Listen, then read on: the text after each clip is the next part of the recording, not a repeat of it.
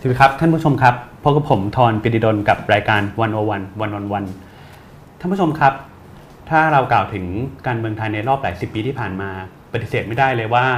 พรรคการเมืองที่มีบทบาทสำคัญที่สุดพรรคหนึ่งก็คือพรรคประชาธิปัตย์แม้ว่าในการเลือกตั้งครั้งที่ผ่านมา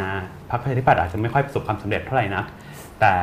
ทุกวันนี้พรรคประชาธิปัตย์ก็ยังมีบทบาทสำคัญเป็นพรรคร่วมรัฐบาลและก็ยังมีโอกาสได้คุมกระทรวงสำคัญหลายกระทรวง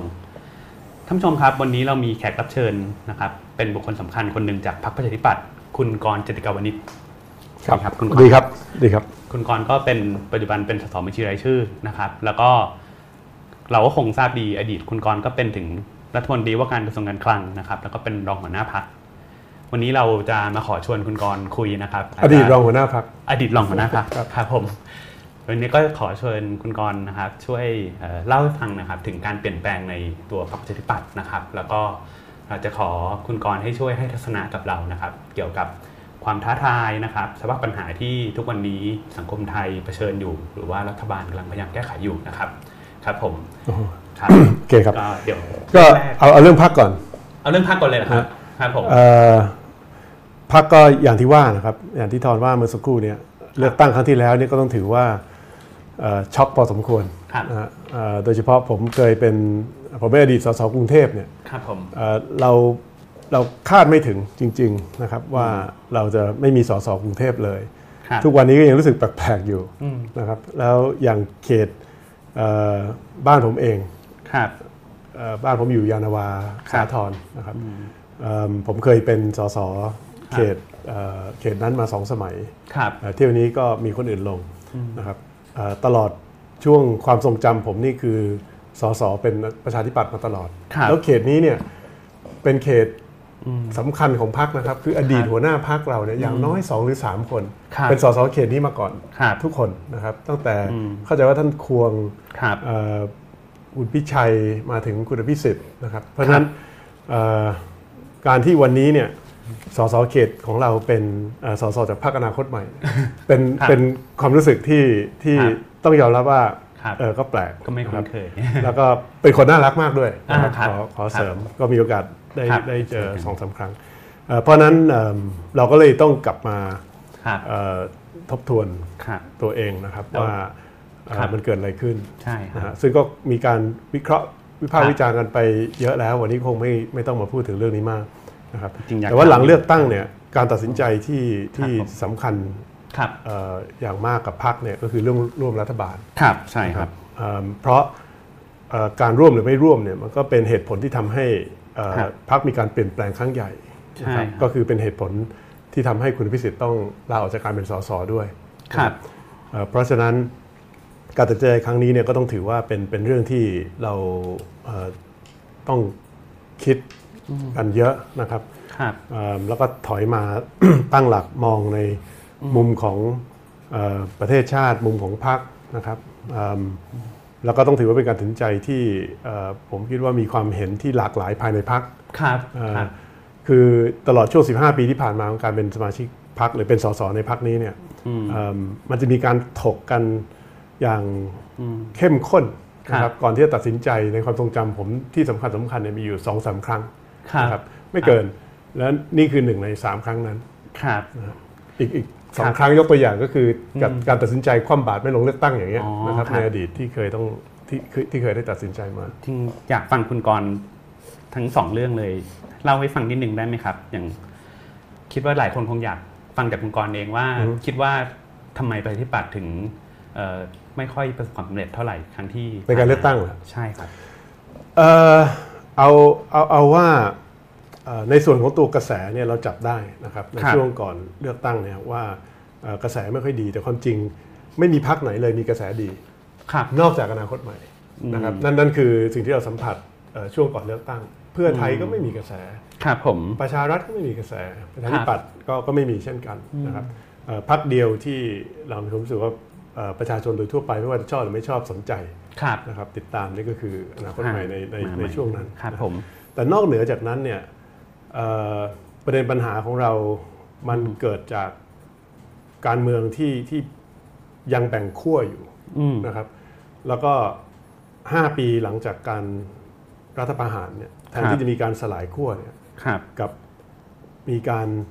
เอ่อไอ้ไอความห่างระหว่างสองขั้วมันผมมีความรู้สึกมันยิ่งยิ่งยิ่งห่างมากยิ่งขึ้น ครับผม เดิมทีเนี่ยเราประเมินว่าการเลือกตั้งที่ผ่านมาเนี่ยหน้าที่จะ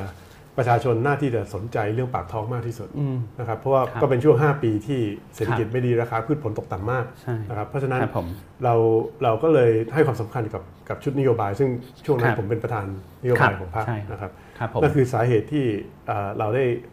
เอ่อออกแบบเรื่องของการประกันรายได้เอ่อเรื่องของมาตรการต่างๆ ที่จะมาช่วยแก้ปัญหาปากท้อง ปัญหาหนี้สิน ครับ เอ่อปัญหาเศรษฐกิจโดยรวมของประเทศ อืม แล้วก็พยายามที่จะชูเอ่อเรื่องนโยบาย ครับ นะครับให้เป็นเอ่อปัจจัยสำคัญในการตัดสินของในการตัดสินใจของของประชาชน ครับ เอ่อปรากฏว่า อืม เอ่อเวลาผ่านไปเนี่ยมันกลายเป็นการ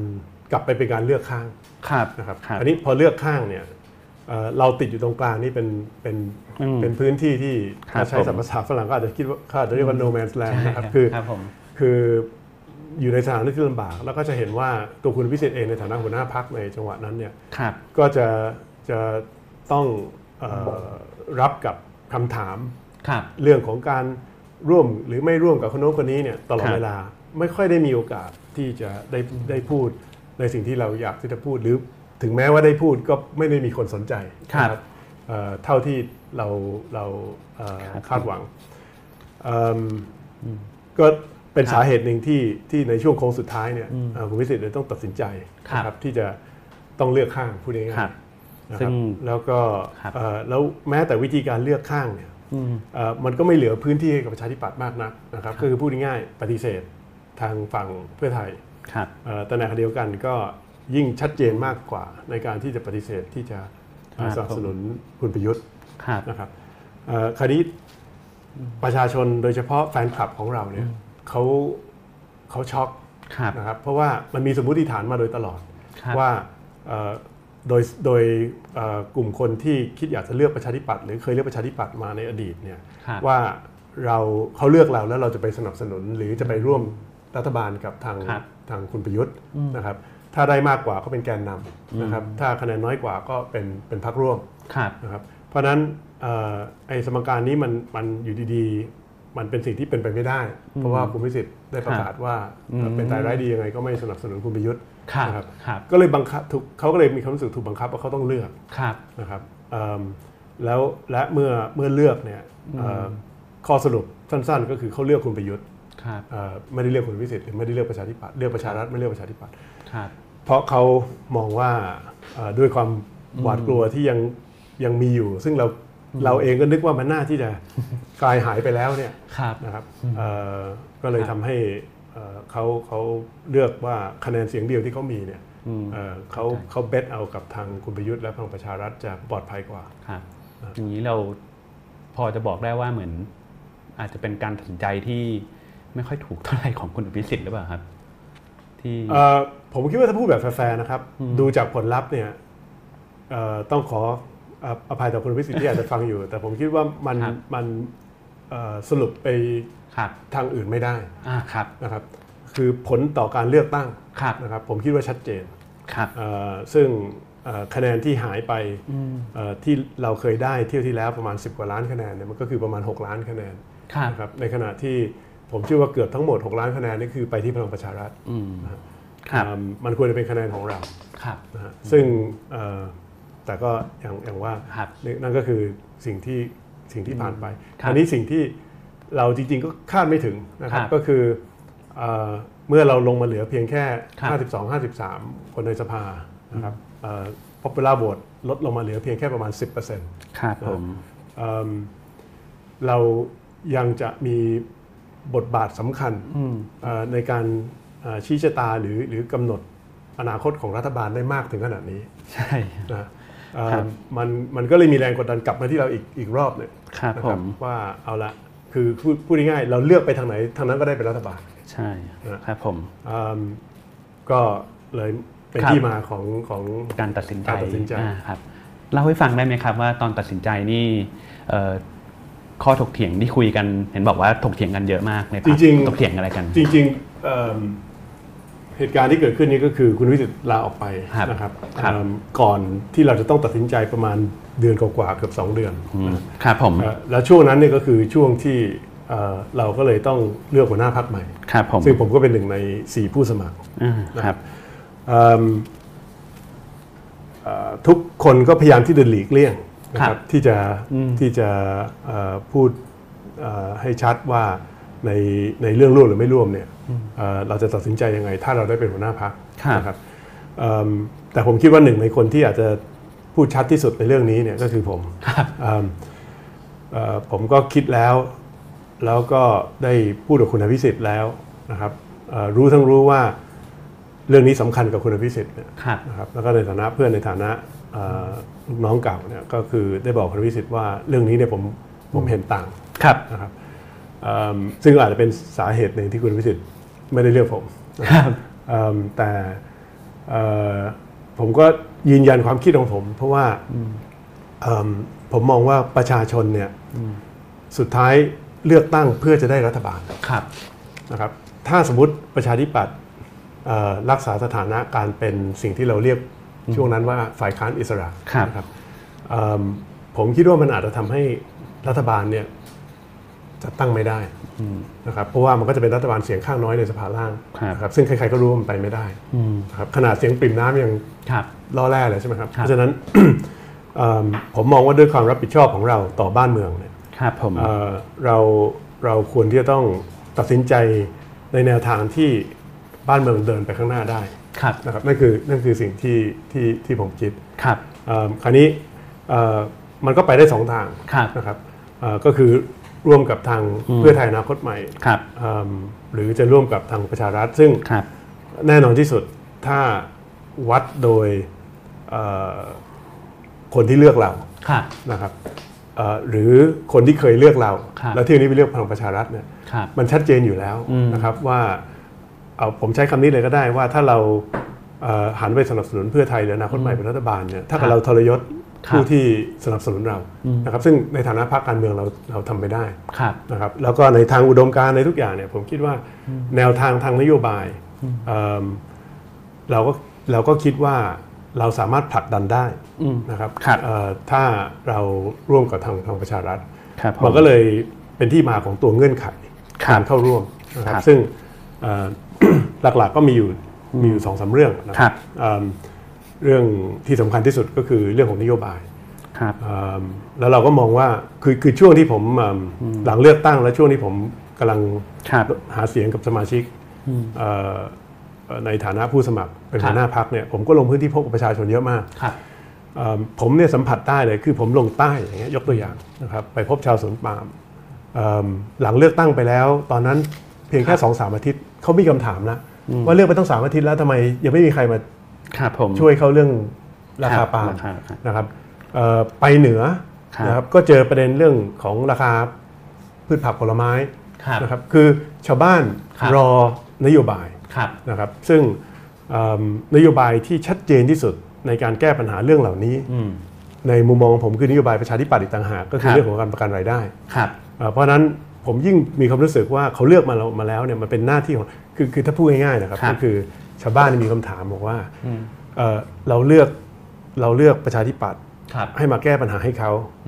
คุณอยู่คุณมีโอกาสที่จะเข้าไปร่วมรัฐบาล เพื่อแก้ปัญหาให้เขาแล้วทำไมคุณถึงจะไม่เข้าอ่ะคือคือถ้าไม่ไม่ร่วมเนี่ยยิ่งจะเป็นเรื่องที่เอ่อ ครับ เขาเข้าใจยาก ครับ นะครับเอิ่มเพราะฉะนั้นผมผมก็เลยฟันธงชัดเจน ครับ นะครับว่าเอ่อผมคิดว่าเราต้องร่วม ขอถามไปถึงประเด็นต่อไปเลยนะครับ คือจะถามว่าเอ่อแล้วเข้ามาร่วมแล้วตอนนี้รัฐบาลก็ตั้งมาได้ 3 เดือน ใช่ไหม ครับ มองการทำงานที่ผ่านมาของตัวรัฐบาลชุด สาม นี้ เดือนเองอะรู้สึกเหมือนนานกว่านั้นเยอะนะ สามเดือน มันคงสามเดือนแต่ความรู้สึกอะเหมือนมันนานนะ ใช่ครับ ใช่ครับ มันเลือกตั้งนานแล้วไงครับ ใช่แล้วคำถามคืออะไรนะ คำถามคือ มองการทำงานที่ผ่านมาครับ คิดว่าการไปเข้าร่วมกับรัฐบาลชุดนี้ ถือว่า คืออันดับแรกเอ่อถามอย่างนี้ถามผมอย่างนี้ดีก่อนดีกว่าว่า ครับ เอ่อมาถึงวันนี้เนี่ยเอ่อคิดว่าตัดสินใจถูกหรือผิด ก็คิด นะค ว่า รับที่ที่สับสนคืออันดับแรกเนี่ยก็คือเอ่อผมมีผมมีท่าที ครับ ที่จะเข้าร่วม ครับ นะแล้วก็ในในพักวันที่โหวตผมก็โหวตให้ร่วม ครับ นะครับ แล้วก็เอ่อถึงแม้ผมไม่ได้รับเลือกเป็น ครับผม เป็นหัวหน้าพักหรือเอ่อไม่ได้รับเลือกให้เป็นหนึ่งในรัฐมนตรีของพรรคก็ตามเนี่ย ครับ เอ่อผมยังไงก็มองว่าเป็นการตัดสินใจที่ถูกต้อง ครับ นะครับแล้วก็พร้อมที่จะสนับสนุนเอ่อเพื่อนสสที่ได้เข้าไปเป็นเอ่อรัฐมนตรีให้เขาได้ทำงาน ครับ นะครับเวลาผ่านไป ผมก็ยังรู้สึกว่าเอิ่มที่ตัดสินใจไปไม่ผิดนะครับแล้วบางครั้งผมนั่งอยู่ในสภาเนี่ยเอิ่มผมนึกภาพถ้าสมมุติว่าเรา ไม่ได้ตัดสินใจเข้าร่วมรัฐบาลเนี่ย ครับ ผมมองว่าโอ้โหบ้านเมืองมีแนวโน้มโอกาสที่จะเละเทะกว่านี้อีกนะครับแล้วก็จะนำไปสู่อะไรก็ไม่รู้ ครับ คือคือเราก็ต้องยอมรับว่าการใช้อำนาจ อืม นะครับเอ่อโดยผู้ที่อยู่ในอำนาจ แล้วก็ด้วยความเคยชินความคุ้นเคยในระบบที่ผมขอใช้คำตรงๆเลยก็คือระบบเผด็จการ 5 ปีก่อนหน้านี้เนี่ย ครับ นะครับมันทำให้ความเสี่ยงมันมี ครับ ถ้าเราไม่รักษาเอ่อให้เขาสามารถอยู่ในอำนาจในระบอบประชาธิปไตยเนี่ยนะฮะที่ที่ ครับ เอ่อเขาก็จะใช้วิธีอื่นในการที่จะอยู่ในอำนาจต่อไป ซึ่งผมว่าถ้าถ้ามันมันไปทางนั้นเนี่ยบ้านเมืองจะยิ่งวุ่นวาย อืม ครับเพราะฉะนั้น conscience ผมผมเคลียร์ เอ่อในในแง่มุมนี้ แต่ต่อคำถามของทอนว่า ครับ แล้วประเมิน ครับ การทำงานยังไงเนี่ย ผมมองว่าเอ่อผมผิดหวังนะครับ ครับผม เอิ่มเท่าที่ผ่านมา ครับ ก็ต้องก็ต้องพูดอย่างนั้นนะครั ครับ บ เอิ่มแล้วก็พยายามอยู่ตลอดเวลาในการที่จะเอ่อเสนอเอ่อแนวทางหรือหรือ เอ่อแนวคิดที่ ครับ ที่เอ่ออาจจะทำให้เขาเขาทำในสิ่งที่เอ่อในมุมมองของผมเนี่ยมันน่าที่จะ ครับ เป็นประโยชน์มากขึ้น ผมคิดว่าหนึ่งในประเด็นปัญหาตอนนี้ก็คือเอิ่มซึ่งมันก็เป็นเรื่องที่แปลก เพราะว่าเราเป็นรัฐบาลแรกนะครับ ครับ ที่ที่มีแผนยุทธศาสตร์ชาติที่ชัดเจนที่สุด ครับ นะครับแต่กลับมีความรู้สึกว่าที่ผ่านมาเนี่ยเอ่อมีการบริหารวันวันแบบเอ่อวันต่อวันอะ ครับ นะฮะเอิ่มมันไม่มีทิศทางที่ชัดเจน คือถ้าถามประชาชนโดยทั่วไปเนี่ย ครับ ว่าเอ่อเขาเขามองว่าทิศทางแนวทางการบริหารประเทศตอนนี้เนี่ยทิศทางการพัฒนาประเทศเนี่ยมีความชัดเจนว่าไปทางไหนไหม ครับ ผมว่าคนตอบยาก อืม นะครับ คือคืออย่างสมมติอ่ะเพื่อเพื่อเป็นการเปรียบเทียบเนี่ยสมมติเอิ่มเราเราเราย้อนเวลาของเราเองกลับไปสัก 34 ปี30 40 ปีที่แล้วเนี่ยผมคิดว่าทุกคนตอบได้ว่าเรากำลังพัฒนาเพื่อเอ่อเปลี่ยนจากการเป็นประเทศ ครับ เกษเกษตรกรรม เป็นประเทศอุตสาหกรรม ครับ นะครับเอ่อชัดเจนนะครับผมจำได้เพราะว่าตอนนั้ ครั น บ อยู่ในช่วงที่กำลังเข้ามาใน ครับ ตลาดแรงงานพอดี ครับ กำลัง ครับ ทบทวนว่าควรที่อยู่ในอาชีพไหนเอ่อแล้วก็สาเหตุหนึ่งที่ผมตัดสินใจเข้าทำงานใน ครับ ตลาดทุนเนี่ยสาย ครับ สายตลาดทุนเนี่ยก็เพราะว่าผมเห็นแนวทางชัดเจนว่าเรากำลังจะก้าวสู่ประเทศอุตสาหกรรม ครับ ตะกะต่อไปของผมตอนนั้นเนี่ยก็คือเอ่ออุตสาหกรรมต้องใช้ทุน ครับ นะครับซึ่งถ้าเรากำลังจะเริ่มพัฒนาเป็นประเทศอุตสาหกรรมเนี่ยตลาดทุนต้องโตแน่นอน ครับ ก็เลยตัดสินใจเข้ามาทำงานสายตลาดทุน คือชัดคืออมันแนวทางมันชัดอะ ครับ แต่วันนี้เนี่ยผมคิดว่าเอ่อเรายังขาดตรงนั้น เพราะฉะนั้นที่ ครั ผ บ มบอกผิดหวังเนี่ยไม่ใช่อะไรหรอกคือคือจะผิดหวังในในในเชิง ครับ เอ่อเอ่อการนำ ครับ เอ่อแล้วก็การเสนอแนวทางที่มีความชัดเจนให้ประชาชนสามารถที่จะเอ่อสนับสนุน อืม เอิ่มหรือหรือเดินเดินไปด้วยกันได้ ครับ คือเหมือนแบบมันไม่ได้มีทิศทางอะไรที่ที่ดูชัดเจน แล้วก็ มีความรู้สึกคล้ายๆกับว่า ครับ เอ่อแต่ละพักแต่ละรัฐมนตรีก็ ครับ ก็ทำงานในส่วนของของ อ่ะ ของตัวเอง เข้าใจครับ เอิ่มไม่ได้มี ครับ เอ่อแนวทางร่วมกัน ครับ ไม่ได้มีการประสานงานกันอย่างชัดเจนเอ่อกรณีอย่างอย่างไอสารพิษเนี่ย ครับ นะครับสามกระทรวง ครับ ไปคนละทิศคนละทางนะครั ครับ บผม แล้วก็เอ่อมีการคล้ายๆแบบเสนอข่าว ครับ ที่เหมือนกับเหมือนกับเอ่อโทษกันไปโทษกันมาด้วยซ้ำไปนะครับระหว่างอุตสาหกรรมเกษตรกับ ครับ สาธารณสุขนะครับ เอ่อในขณะที่เรื่องที่ประชาชนสนใจขนาดนี้ ไม่ได้มีแนวทางที่ชัดเจนจากผู้ที่เป็นนายกรัฐมนตรี ครับ ออกมาฟันธงทางใดทางหนึ่ง ครับ นะซึ่ง สำหรับผมมันเป็นเรื่องเรื่องเรื่องแปลก ครับ นะครับเอิ่มเพราะว่าความจริงความเป็นผู้นำของ ค คุ รับณประยุทธ์ในยสูงมาก ครับผม นะครับ แล้วก็เอ่อแต่ อืม ไม่ไม่รู้ว่าเพราะเหตุใดอ่ะเอิ่มเราไม่ได้ไม่ได้ไม่ไม่ได้เห็นบทบาท ครับ การเป็นเป็นผู้นำ อืม เอ่อมากเท่าเมื่อเอ่อสมัยรัฐบาลที่แล้ว ครับ นะ ผม ที่ถ้ามีอำนาจเด็ดขาด เหมือนกับ พอพูดถึง รัฐบาลนี่คือเราคือ เหมือนจะไม่มีโอกาสที่เราจะไปทางอื่นคือเหมือนกับเราต้องยอมรับภายใต้โครงสร้างการเมืองแบบนี้ที่จะต้องร่วมกับเอ่อหรือต้องโอนอ่อนต่ออำนาจที่พูดง่ายๆคือเราต้องปล่อยพื้นที่อำนาจเผด็จการอยู่ ไม่แต่ผมมองอีก บ้า มองอีกทางหนึ่งนะว่าเอ่อก็ก็ต้องโยนโยนเอ่อคำถามไปกลับไปถึงฝ่ายค้านด้วย งครับ เพราะว่าผมนั่งอยู่ในสภาผมก็มีความรู้สึกฝ่ายค้านก็อ่อน อ่าครับ เอิ่มซึ่งคือรัฐบาลมันจะมันจะ ครับ เอ่อแข็งได้ ครับ ส่วนหนึ่งมันมันมันมันต้องมาจากการตรวจสอบเออที่ที่เข้มแข็งของ ค ข รับ องฝ่ายค้านด้วย ครับ เอ่อซึ่งผมก็มองว่าเอิ่มเราก็จะเห็นแต่ประเด็นการเมืองมากๆอะ ครับ นะค ใช่ รับจากจากทางฝ่ายค้านซึ่ง ครับ เอ่อมันมันไม่ได้เอ่อผมไม่อยากจะใช้คำว่าไม่สร้างสรรค์นะครับคือคือแต่ละเรื่องมันก็มีความสำคัญของมันนะนะ ครั ฮะ บ แต่ว่าเอิ่มเราอาจจะต้องรอการอภิปรายงบประมาณหรือรออภิปรายไม่ไว้วางใจ ครับ เพื่อที่จะได้เห็นการตรวจสอบที่ ครับ มันมันชัดเจนขึ้นเอิ่มแล้วเราก็จะไม่ค่อยได้ได้เอ่อได้ยินข้อเสนอแนะ หรือแนวทางที่แตกต่างนะครับที่เอ่อจากจากสิ่งที่รัฐบาลทำอยู่ ครับ เอ่อจากทางฝ่ายค้าน ซึ่งซึ่งตรงนี้เนี่ยเอิ่มผมก็สัมผัสได้ว่าประชาชนจำนวนมากเลยมีความรู้สึกตอนนี้ว่าเออไม่รู้จะหันไปทางไหนอะ ครับ นะค ค รั รั บบ อืมซึ่งเพราะฉะนั้นผมคิดว่าโดยโดยรวมๆเอ่ออย่าถามว่าคิดยังไงกับรัฐบาลนะคือถ้ามองเอ่อเปลี่ยนคำถามไปว่าคิดยังไง ครับ กับสภา โอเคค เอิ่ รับ มผมก็จะต้องบอกว่า ขึ้นมันอ่อน ที่ผ่านมาเนี่ยเอ่อหนึ่งสมัยประชุม ผมมีความรู้สึกว่าเรายังไม่ได้อะไรเท่าไหร่ ครับ นะ ผม จากการทำงานในสภา อืมคุณดอนเอ่อในฐานะที่เคยดูแลเรื่องเศรษฐกิจนะครับ อย่างตอนนี้ทุกวันนี้เนี่ยก็มีเสียงบ่นเยอะเรื่องเกี่ยวกับปัญหาเศรษฐกิจ แล้วก็มีมาตรการที่รัฐบาลพยายามรีบเอามาใช้ อือฮึ คือมองว่าถ้าตัวเองเป็น อือฮึ คนคุมเศรษฐกิจเหมือนเดิม จะทำเหมือนอย่างที่รัฐบาลนี้ทำหรือเปล่าครับ เอิ่มมีหลายเรื่องที่ที่ก็จะทำเหมือนกัน มีหลายเรื่องที่อาจจะไม่เหมือน ครับ นะครับ ครับ แล้วก็ต้องบอกว่าเอ่อการเปรียบเทียบนโยบายระหว่างรัฐบาลเนี่ย ครับ มันมันใช้ได้ในระดับหนึ่ง ครับ นะครับแต่ว่าเอ่อมันใช้ไม่ได้ทั้งหมด เพราะว่า ครับ สภาพแวดล้อมมันเปลี่ยนเสมอ อืม นะครับเอิ่มอย่างเช่น นโยบายล่าสุดของของรัฐบาลปัจจุบันนะครับ ครับ เอ่อชมชิมช็อปใช่ไหม หรือชิมชม ชิ ช็ ม อป ช็อปใช้ครับ ชิมชอบใช้นะเอิ่มเอ่อมันก็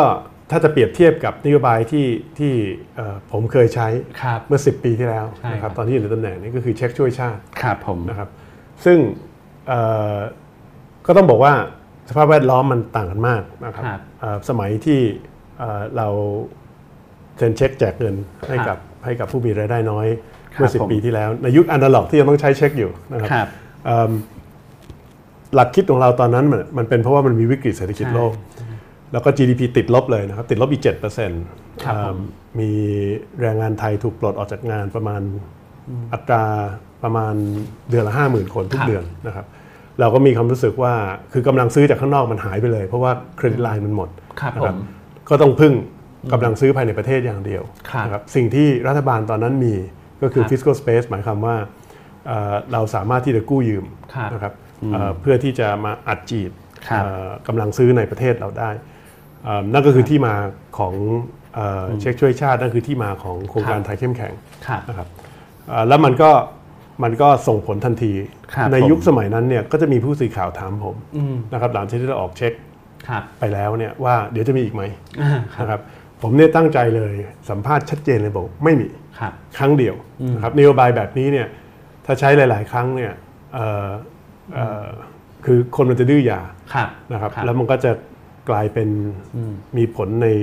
คือผลข้างเคียงทุกนโยบายทางลบมันมีอยู่แล้ว ครับ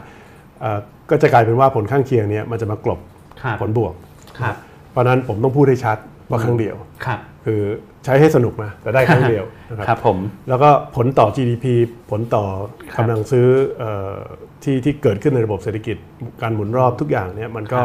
เป็นสิ่งที่เราวัดได้ตอนนั้นนะแล้วก็ส่งผลแต่เราก็ไม่คิดจะใช้อีกเพราะเศรษฐกิจมันก็ฟื้นตัว ครับ เออพอมาช่วงนี้เนี่ยเอ่อมันก็มีนโยบายเอ่อผันเงินแจกเงินเนี่ย ครับผม ต่อเนื่องกันมาตั้งแต่สมัยรัฐบาลที่แล้ว ใช่ นะครับ ครับ เอ่อบัตรคนจน บัตรสวัสดิการคนจน ครับผม เอิ่มแล้วก็มาโครงการนี้ ครับ เอิ่มซึ่ง อืม เอ่อนอกเหนือจากนั้นก่อนเลือกตั้งก็มีเรื่องของเบี้ยอสมอะไรต่อ ใช่ ที่เขาให้ ครับ เพิ่มนะครับ ครับ เอ่อในหลาย ๆ หมวดหลาย ๆ ประเภทเอิ่มถ้าถามผมเนี่ยผมคิดว่ามันสุ่มเสี่ยงต่อการดื้อยา อืม นะครับแต่ก็อีกอะเงินมันไม่ได้เยอะ ครับ นะ ผม มันคือ 1 0,000 ล้านบาทเอ่อจากงบประมาณสมัยปัจจุบันอยู่ที่ประมาณ 3 ล้านล้าน ครับ GDP 14 ล้านล้าน ครับ นะครับในขณะที่เช็คช่วยชาติตอนนั้นเนี่ยมัน 20,000 ล้าน ครับ นะครับจาก GDP ครึ่งหนึ่งของวันนี้ อืม เอ่อเพราะฉะนั้นเพราะฉะนั้นเอ่อถ้าถามว่ามันเป็นเป็นยาแรงไหมไม่ใช่นะครับเอ่อถามว่าผมชอบเอิ่มวิธีการไหมผมชอบ ครับ นะครับแล้วก็เอ่อผมคิดว่าผลข้างเคียงในทางบวกก็คือ ให้ประชาชนคุ้นเคยร้านค้า ครับ ทั้งเล็กทั้งใหญ่คุ้นเคยกับกับการใช้เงิน ครับ เอ่อที่เป็นเงินอิเล็กทรอนิกส์ ครับผนะครั ม บซึ่งในโลกฟินเทคผม อืม สนับสนุนอยู่แล้ว ครับครับ เอิ่มเอ่อแต่ผมคิดว่าเราหวังผลมาก อืม ต่อระบบเศรษฐกิจไม่ได้เงินหมื่นล้านจะไปทำอะไรได้ ครับ นะครับกับ GDP 14 ล้านล้านเอ่ออแต่มันก็มีสีสัน ครับ เอิ่ ผม แต่ก็ผมคิดว่าไม่ได้หวังผลอะไรมากกว่านั้นเท่าไหร่ ครับ สิ่งที่จริงๆ ผมอยากจะเห็นตอนนี้เนี่ยเราต้องย้อนกลับมามองว่าประเด็นปัญหามันคืออะไรนะครับประเด็นปัญหาสำคัญที่สุดเนี่ยในช่วงหลายปีที่ผ่านมาที่เขาพูดกันเยอะนะครับมันเรื่องจริงเอ่ออก็คือเออคนที่ได้ประโยชน์จากเศรษฐกิจที่มีการขยายตัวเนี่ยเอ่อ ครับ มันเป็นคนกลุ่มน้อยมาก ครับ ๆ แคบมากๆนะครับเอ่อนโยบายหลายๆนโยบายถ้าจะให้ผม ครับ เอ่อวิจารณ์ ครับ ของรัฐบาลที่แล้ว อืม มาจนถึงรัฐบาลนี้เนี่ย ครับ เป็นนโยบายที่เอื้อให้กับผู้ประกอบการขนาดใหญ่ ครับ นะครับมากกว่าเอิ่มประชาชนผู้ประกอบการขนาดเล็ก SME ครับผม เอิ่มซึ่งก็อย่างที่ว่าครับมันเป็นประชาชนสัดส่วนไม่ถึง 1% ครับ นะครับเอ่อนั่นคือสาเหตุที่ประชาชนส่วนใหญ่เขามีความรู้สึกว่าสำหรับเขาเศรษฐกิจมันไม่ได้ดีขึ้น อืม นะครับรัฐบาลก็เถียงบอกว่าดู GDP ดิมันคนละเรื่องกัน ครับ นะครับคือต้องถามว่าแล้ว GDP ที่ขึ้นมาเนี่ย ครับ มันขึ้นให้กับใคร ครับ นะครับมันขึ้นสมมติส่วนใหญ่มันมาจากอุตสาหกรรมส่งออกเนี้ยนะครับแล้วถามว่ามีใครส่งออกบ้างในประเทศไทยมันมีสักกี่คน ครับ นะครับอะไรอย่างเงี้ยเป็นต้น เพราะฉะนั้นเอ่อถ้าเราจะ ครับ ตอบโจทย์นี้เนี่ย ครับ อ่านโยบายการใช้เงินของรัฐบาล มันควรให้เป็นนโยบายที่เอ่อให้โอกาสกับผู้ประกอบการ ครับผม ขนาดเล็กเอ่อให้มากที่สุดเท่าที่ทำได้ในในทุกๆกรณี ครับผม นะครับผมเห็นว่าเขาพยายามนะครับ อย่างกรณีของตกลงมาเรียกว่าอะไรนะชมใช้ อ๋อ ชิม ชิม ชอบ ชม ใช้ ชิมช็อปใช้ผมพูดให้คุณ ครั สั บบ ผม สนไปแล้ว ครับ ชิมช็อป ครับ ใช้เนี่ยเอ่อก็จะเห็นว่าเอ่อเขาก็พยายามที่จะบอกว่า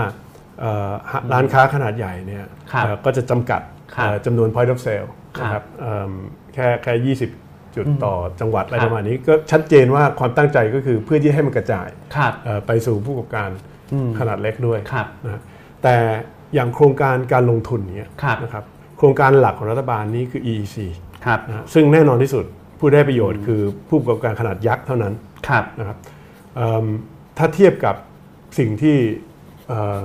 รัฐบาลประชาธิปัตย์เคยทำเมื่อ 10 ปีที่แล้วเนี่ยคือโครงการไทยเข้มแข็งเนี่ย ครับ มันตรงกันข้ามกันเลย ครับ นะครับเพราะว่าไทยเข้มแข็งตอนนั้นเนี่ยเอ่อคุณอภิสิทธิ์ก็ก็พูดชัดนะครับว่าเอิ่มเราเราต้องการทำโครงการขนาดเล็ก อืม และกระจายให้ทั่ว ครับ เอ่อ ผม ทุกจังหวัดในประเทศ ครับ นะครับแล้วก็เอิ่มเปิดโอกาสให้กับหน่วยงานเนี่ยเอ่อเสนอโครงการที่ค้างอยู่ในท่อพูดง่ายๆ ครับ ขนาดเล็กสร้างสะพานข้ามคลองเอ่ออาคารโรงเรียนอาคารเอ่อเอิ่มโรงพยาบาลอะไรประมาณอย่างนั้นนะครับเอิ่ม ครับ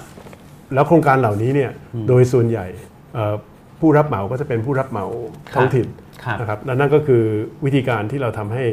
เอ่อเงินในรูปแบบของการลงทุนนะครับมันกระจายลงไป ครับผม เอ่อสู่ผู้ประกอบการ ครับ เอ่อขนาดเล็กขนาดกลางนะครับ อืม ซึ่งผมคิดว่า อืม เอ่อ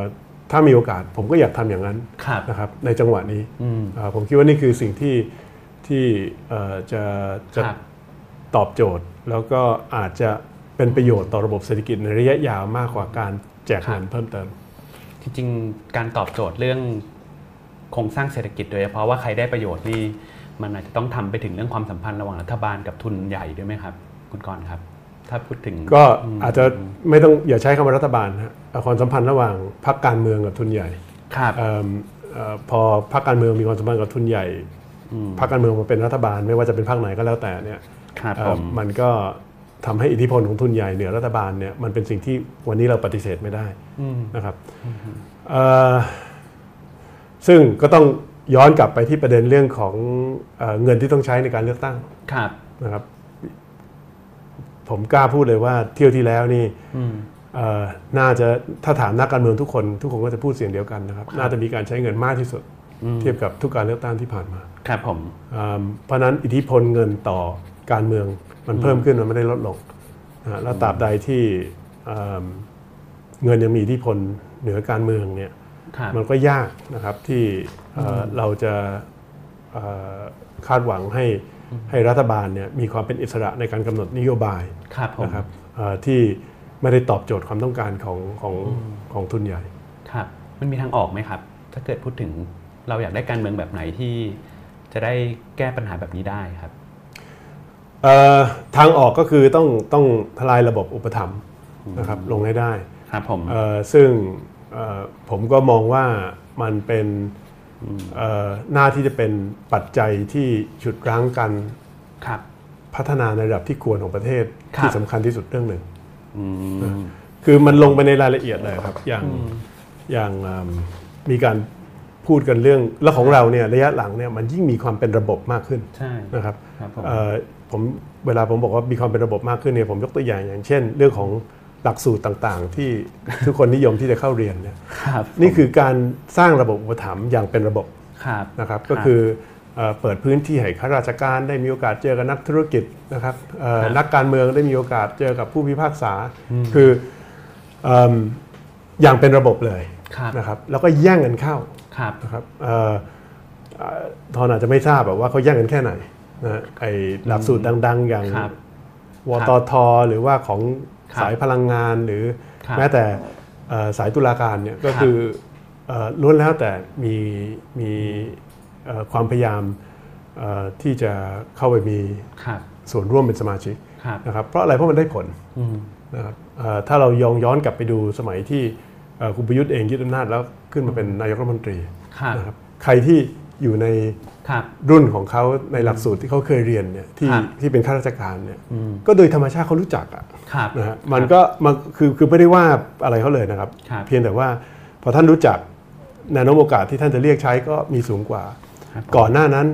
เอ่อก็เหมือนกันนะครับในสมัยที่เอ่ออเรามีรัฐบาลจากการเลือกตั้งไม่ได้แตกต่างกันเลยในในในประเด็นนี้ ครับผม นะแล้วก็จะสังเกตว่าเอิ่มนักการเมืองรุ่นใหญ่ที่เข้าไปเรียนในหลักสูตรต่างๆเนี่ยก็มักจะได้รับเลือกเป็นประธานรุ่น อืม นะฮะ ครับ เอิ่มมันก็ยิ่งเป็นการตอกย้ำไอ้ระบบอุปถัมภ์เอ่อที่มีนักการเมืองเป็นตัวนำ ครับ เอ่อ ครับ ซึ่งถ้าเราอยากที่จะแก้ไขปัญหาเนี่ยเราก็ต้องกล้าที่จะลงไป ครับ ไปในระดับนั้น อืม นะครับซึ่งเอิ่มบางคนอาจจะถามในใจนะครับ ว่าผมพูดอย่างนี้เนี่ยผมเคยเข้าร่วมหลัก สูตร อะไรหรือเปล่าผมขอบอกเลยบอกว่าโดยโดยเจตนาผมไม่เคยเข้าไปเป็น ครับ เอ่อคือไม่ได้รังเกียจผมไปบรรยายบ่อย ครับ ในเกือบทุกหลักสูตร ครับ นะครับแต่มีความรู้สึกมันไม่ใช่ตัวเราอะก็เล ครั ย บ เอ่อพยายามที่จะ ครับพยายาม หลีก เลี่ยง เลี่ยง นะครับ แต่ก็ ผม ทำให้เสียเปรียบนะเพราะว่าพวก อ่า พวกอาจจะน้อยกว่าที่ที่คนอื่นเขามี ครับผม ครับ ทีนี้ถามเรื่องการเมืองนะครับ ที่เราคุยประเด็นเศรษฐกิจไปแล้ว อยากถามประเด็นการเมืองนิดนึงว่า อย่างที่ผ่านมาเราก็เห็นว่ารัฐบาล ชุดปัจจุบันนี้ก็มีปัญหาทางด้าน อาจจะเรียกได้ว่าอืมการเลือกตัวคนนะครับ มีปัญหามีข้อถกเถียงเยอะแยะไปหมดว่าเอ่อมันไม่ได้ดีขึ้นจากเมื่อก่อนเลย ครับ นะครับ คนที่เข้ามาเลือกเข้ามาทำงานต่างๆ ใช่ ตรงนี้คุณกรณ์มองยังไงครับ ผมมองว่า ในเมื่อเอ่อระระบบการเมืองมันไม่เปลี่ยน คนมันก็ไม่เปลี่ยน ครับผม นะครับเอิ่มถ้าจะพูดในระดับหนึ่งก็อาจจะพูดได้ว่าก็คือทุกคนก็คือประชาชนเลือกมา ครับผม เอิ่มเราก็เรียกร้องระบบประชาธิปไตยให้สิทธิประชาชนเลือกพอประชาชนที่เลือกมา เราไม่ให้เขาใช้คนนั้นอีกเอิ่ม ครับ คือคือ ผม มันก็มีมุมมองนั้นที่ที่พูดได้ อ่าฮะ นะครับ ฮ เอ่อแต่ขณะเดียวกันเราก็ต้องยอมรับว่ามันก็เป็นหน้าที่ของของเอิ่มผู้มีอำนาจหรือผู้นำนะครับที่ ครับ จะ ผม ที่จะคัดกรองให้ ครับ ให้ให้ประชาชนได้ในในสิ่ง ครับ ที่ดีที่สุด ครับ นะครับอืมซึ่งซึ่งเอ่อผมคิดว่าเอ่อที่ผ่านมาเนี่ยประชาชนก็อาจจะมีความรู้สึกผิดหวัง ครับ เอ่อในในในมิตินั้น ครับ นะครับ ครับ ทีนี้เราก็พยายามผลักดัน คือผมเข้าใจว่าเอ่อแม้กระทั่งถ้าย้อนกลับไปนะครับ การผลักดันที่อาจจะเรียกได้ว่าเอ่อหลายคนจากฝั่งปฏิบัติพยายามดันให้เกิดขึ้นเองก็คือการเมืองที่ดีขึ้นใช่ไหมครับ แต่ถึงจุดนี้เราก็ยังไม่ได้เห็น อาจจะเรียกว่าเราพอรู้แล้วแหละว่าเราก็ยังไม่ได้เห็นการเมืองที่ดีขึ้น ใช่ มันไปติดอะไรตรงไหนครับ โอ้อืม เงื่อนไขมันไม่ได้เปลี่ยนมั้ง อืม เอ่อ ครับ เงื่อนไขการเอ่อเงื่อนไขสังคม เงื่อนไขการ ครับผม เข้าถึงอำนาจ ครับ เอ่ออมันเอ่อประเด็นความขัดแย้ง ครับครับ นะครับเอ่อที่ที่มีส่วนในการกำหนดเงื่อนไข ครับผม ก็ยังอยู่กับเรา ครับ อืมคือพูดง่ายๆสังคมเองมันยังไม่เปลี่ยน อืม นะครับแล้วก็ ครับ ผม ผม คิดว่าเอ่อพวกเราก็ไม่หรือประชาชนก็ไม่ควรที่จะ ครับผม รอให้นักการเมืองมาเป็น อืม ผู้สร้างความเปลี่ยนแปลงแต่แต่ผู้เดียวนะครับ ครับ คือมัน ผม มันมันมันคงต้องมาจาก อืม สังคมโดยรวม ครับผม นะครับผมผมเองเนี่ยมองว่าเรากำลังผ่านวัฏจักรนะครับคือคือเออผมเข้ามาในวงการการเมืองก่อนยุคดิจิทัล ครับผม นะครับเออตอนที่ตอนแรก ๆ ที่มีโซเอ่อโซเชียลมีเดียเนี่ยผมมีความรู้สึก โอ้โห นี่คือสุดยอด ครับ นะครับมันเป็นมันเป็นเครื่องมือที่ทำให้ผมสามารถที่จะสื่อสารโดยตรงกับประชาชนได้ ครับ นะครับก่อนหน้านี้เนี่ยผมต้องตั้งโต๊ะตั้งโต๊ะแถลงข่าว สื่อลงบ้างไม่ลงบ้าง ลงผิดลงถูก เอ่อเลือกที่จะลงในประเด็นที่ผมอาจจะมองว่าไม่สำคัญนะครับอืมส่วนเรื่องที่สำคัญกับกับไม่ลง คือพอมีโซเชียลมีเดียปุ๊บเนี่ยผมคุมเกมเองได้หมด ครับ นะครับแล้วก็เข้าถึงทุกคนได้ ไม่มีค่าใช้จ่ายด้วยต่างหากฟรีนะครับ ผม ก็เลยมองว่าโอ้โห นี่คือสวรรค์ ครับ เอ่อแต่เวลาผ่านไปเราก็เห็นนะครับว่าเออเอิ่มเอ่อมันมันมีผลในในการเอ่อลด การรับรู้ข้อมูลในในเชิงกว้างของประชาชนลงไปค่อนข้างมาก ครับ นะครับเดี๋ยวนี้เราเรารู้เข้าใจกันดีแล้วว่าไอ้ระบบอัลกอริทึมเนี่ยมันทำให้ ครับ เราได้เห็นเพียงแค่สิ่งที่ อืมเราอยากเห็น เราอยากเห็นนะครับอืมในขณะที่ในอดีตเนี่ยเอ่อทุกคนติดตามข่าวต้องดูโทรทัศน์ ครับ อ่านหนังสือพิมพ์นะครับซึ่งมันก็จะมีข่าวจากทุกฝ่าย ครับ เอ่อปรากฏเอ่อให้ให้เราไม่ว่าจะชอบหรือไม่ชอบเนี่ยอย่างน้อยเราต้อง ครับ ได้ยินนะครับ แล้วก็แล้วก็รับฟังอาจจะเอากลับมาคิดบ้างหรือไม่ก็สุดแล้วแต่คนะค รั รั บบ ผม เอ่อมันมีความหลากหลายมากกว่าเอ่อซึ่งเอ่อตอนนี้เนี่ยผมคิดว่าสังคมก็เริ่มที่จะเรียนรู้นะครับว่า ครับ เอ๊ะสิ่งที่เราเสพผ่าน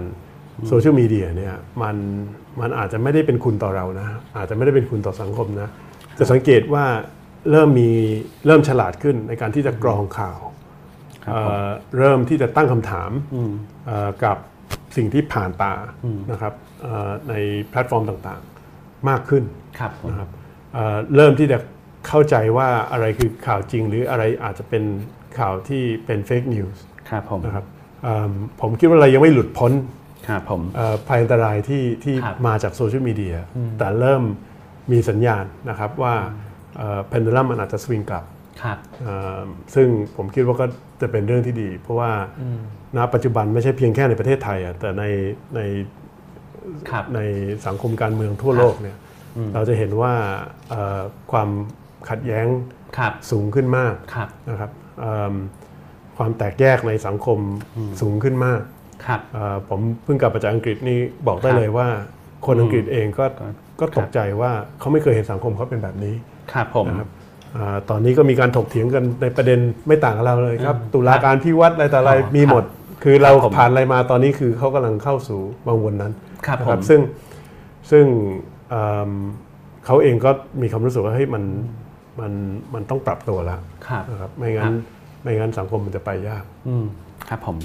ทีนี้ขอถามเรื่องคือยังอยู่ในเรื่องการเมืองนะครับ แต่อยากถามเรื่องกติกานิดนึงครับ อือฮึ มันก็มีเอ่ออย่างตอนที่ปฏิบัติเข้าร่วมรัฐบาลก็เข้าใจว่ามีการคุยกับรัฐบาลถึงเรื่องว่าเงื่อนไขหนึ่งอาจจะเป็นเรื่องการแก้ไขรัฐธรรมนูญ ใช่ครับ ใช่ไหมครับ ใช่ครับ ตรงนี้เนี่ยเหมือนกับตอนนี้ก็ไม่ค่อยได้ยินเรื่องนี้จากทางฝั่งปฏิบัติเท่าไหร่ ยัง ความจริงเราก็เป็นเอ่อกลุ่มสสนะค ครั รับบ เอ่อประชาธิปัตย์ในสภาเนี่ยก็ได้รวบรวมรายชื่อยื่นเสนอยติเอ่อในเรื่องของการแก้รัฐธรรมนูญ ครับผม น่าจะเป็นพักแรกนะครับ อืมครับ เอิ่มเพราะฉะนั้นตรงนี้เราก็ถือว่าเป็นความรับผิดชอบ ครับ ในคือคือหนึ่งเป็นความรับผิดชอบในสิ่งที่เอ่อเราได้ได้กล่าวไว้กับกับสาธารณะสองเอ่ออเป็นสิ่งที่ที่เอ่อถูกต้องและและเหมาะสมที่ควรที่ต้องหยิบขึ้นมา ครั ท บ บทวนในประเด็นที่เรามองว่าเป็นปัญหา ครับ เอิ่มส่วนที่มันเงียบไปเนี่ยน่าที่จะเป็น ครับ เป็นส่วนของของรัฐบาลที่ยังไม่พร้อมมากกว่า อ๋อครับ ถ้าถามผมตรงๆ ครับ นะครับเอิ่มซึ่งเอ่อสังคมเองก็ต้องทำความเข้าใจนะครับ ว่าการแก้รัฐธรรมนูญเนี่ยมันมีมันมีเอ่อหลายรูปแบบหลายมิติ ครับผม มันอาจจะมีการแก้รัฐธรรมนูญเอ่อโดยกลุ่มคนที่บอกว่าห่วยหมดทุกมาตรา นะครับ ซึ่งอันนั้นไม่ใช่วิแนวคิดของเรา แล้วก็เอ่อไม่เคยเป็นแนวคิดของเรา ครับ เอิ่มแล้วเราเองก็ต้องระมัดระวัง ครับ นะครับเอ่อว่าเราไม่ได้มีส่วนในการที่จะเข้าไปสนับสนุนผู้ที่มีแนวคิดแบบนั้น ครับ เอิ่มเพราะฉะนั้นเรื่องมันละเอียดอ่อนนะครับ ครับ เราก็มองว่าอ่ะอย่างเรื่องเอ่อที่มาและบทบาทของสว ครับ นะครับเอ่อเราก็มองว่า อืม เรื่องอย่างนั้นเนี่ยเอิ่มมันควรที่ต้องเอากลับมาทบทวน ครับ นะครับเอิ่มหรืออาจจะมีเรื่องที่เราเรามองว่าเอ่อทำให้ประเด็นปัญหาเรื่องทุจริตคอร์รัปชันเนี่ยมันมีมากขึ้น อืม นะครับอย่างเช่น ครับผม บทบาทของของเอ่อสสในการที่จะ ครับผม ในการที่จะร้องเรียนการทำงานของปปช ครับผม นะครับซึ่งเอ่อมีช่องทางและอำนาจที่ลดลงในรัฐธรรมนูญฉบับนี้เมื่อเทียบกับรัฐธรรมนูญฉบับที่แล้วนะ ค ค รั รับ บ เอ่อเรื่องอย่างนี้เนี่ยเรามองว่าเอ๊ะ ครับ สมควรที่จะหยิบขึ้นมา ครับ เอ่อทบทวนกันไหมในสภาตอนนี้ที่มาจากการเลือกตั้ง อืม นะครับแต่ถ้าเราเองมองว่าเอ่อเราไม่เราเองก็ต้องระมัดระวังอย่างที่ว่าครับไม่ให้มีคนอื่นมาฉวยโอกาสเอาไปทำในสิ่งที่เราเองไม่เห็นด้วย ครับผม นะครับ เพราะฉะนั้นเอิ่มเอ่อส่วนผมเองคิดว่าก็อาจจะมีบางท่านในรัฐบาลที่ ครั จะ บ บอกว่าเพราะฉะนั้นอย่าไปยุ่งกับมันเลยดี กว่านะครับ แล้วก็ต้องพูดตามตรงว่ากระแสสังคมตอนนี้ก็ไม่ได้มีให้ให้ให้ความไม่ได้ให้ความสำคัญกับเรื่องนี้มากนักนะมันจะมีคนที่สนใจ ครับ นะครับ แต่โดยส่วนใหญ่ผมคิดว่าชาวบ้านทั่วไปเขาก็ไม่ได้สนใจเรื่องนี้เท่าไหร่นักนะครับ ที่เขาสนใจมากกว่าก็คือเรื่องของเออปัญหาที่จะมีผลต่อเอ่อ ครับ ปากท้องเขา มันกลับมาเรื่องนั้น ครับ นะครับเอ่อซึ่งผมก็ดีใจที่รัฐมนตรีจากพรรคประชาธิปัตย์เราเรา ครับ อย่างน้อยเน้นที่จะขับเคลื่อนนโยบายที่ ครับผม ที่เอ่อเราได้เอ่ออให้คำมั่นสัญญากับประชาชนไว้ ครับ นะแล้วก็เงื่อนไขสำคัญ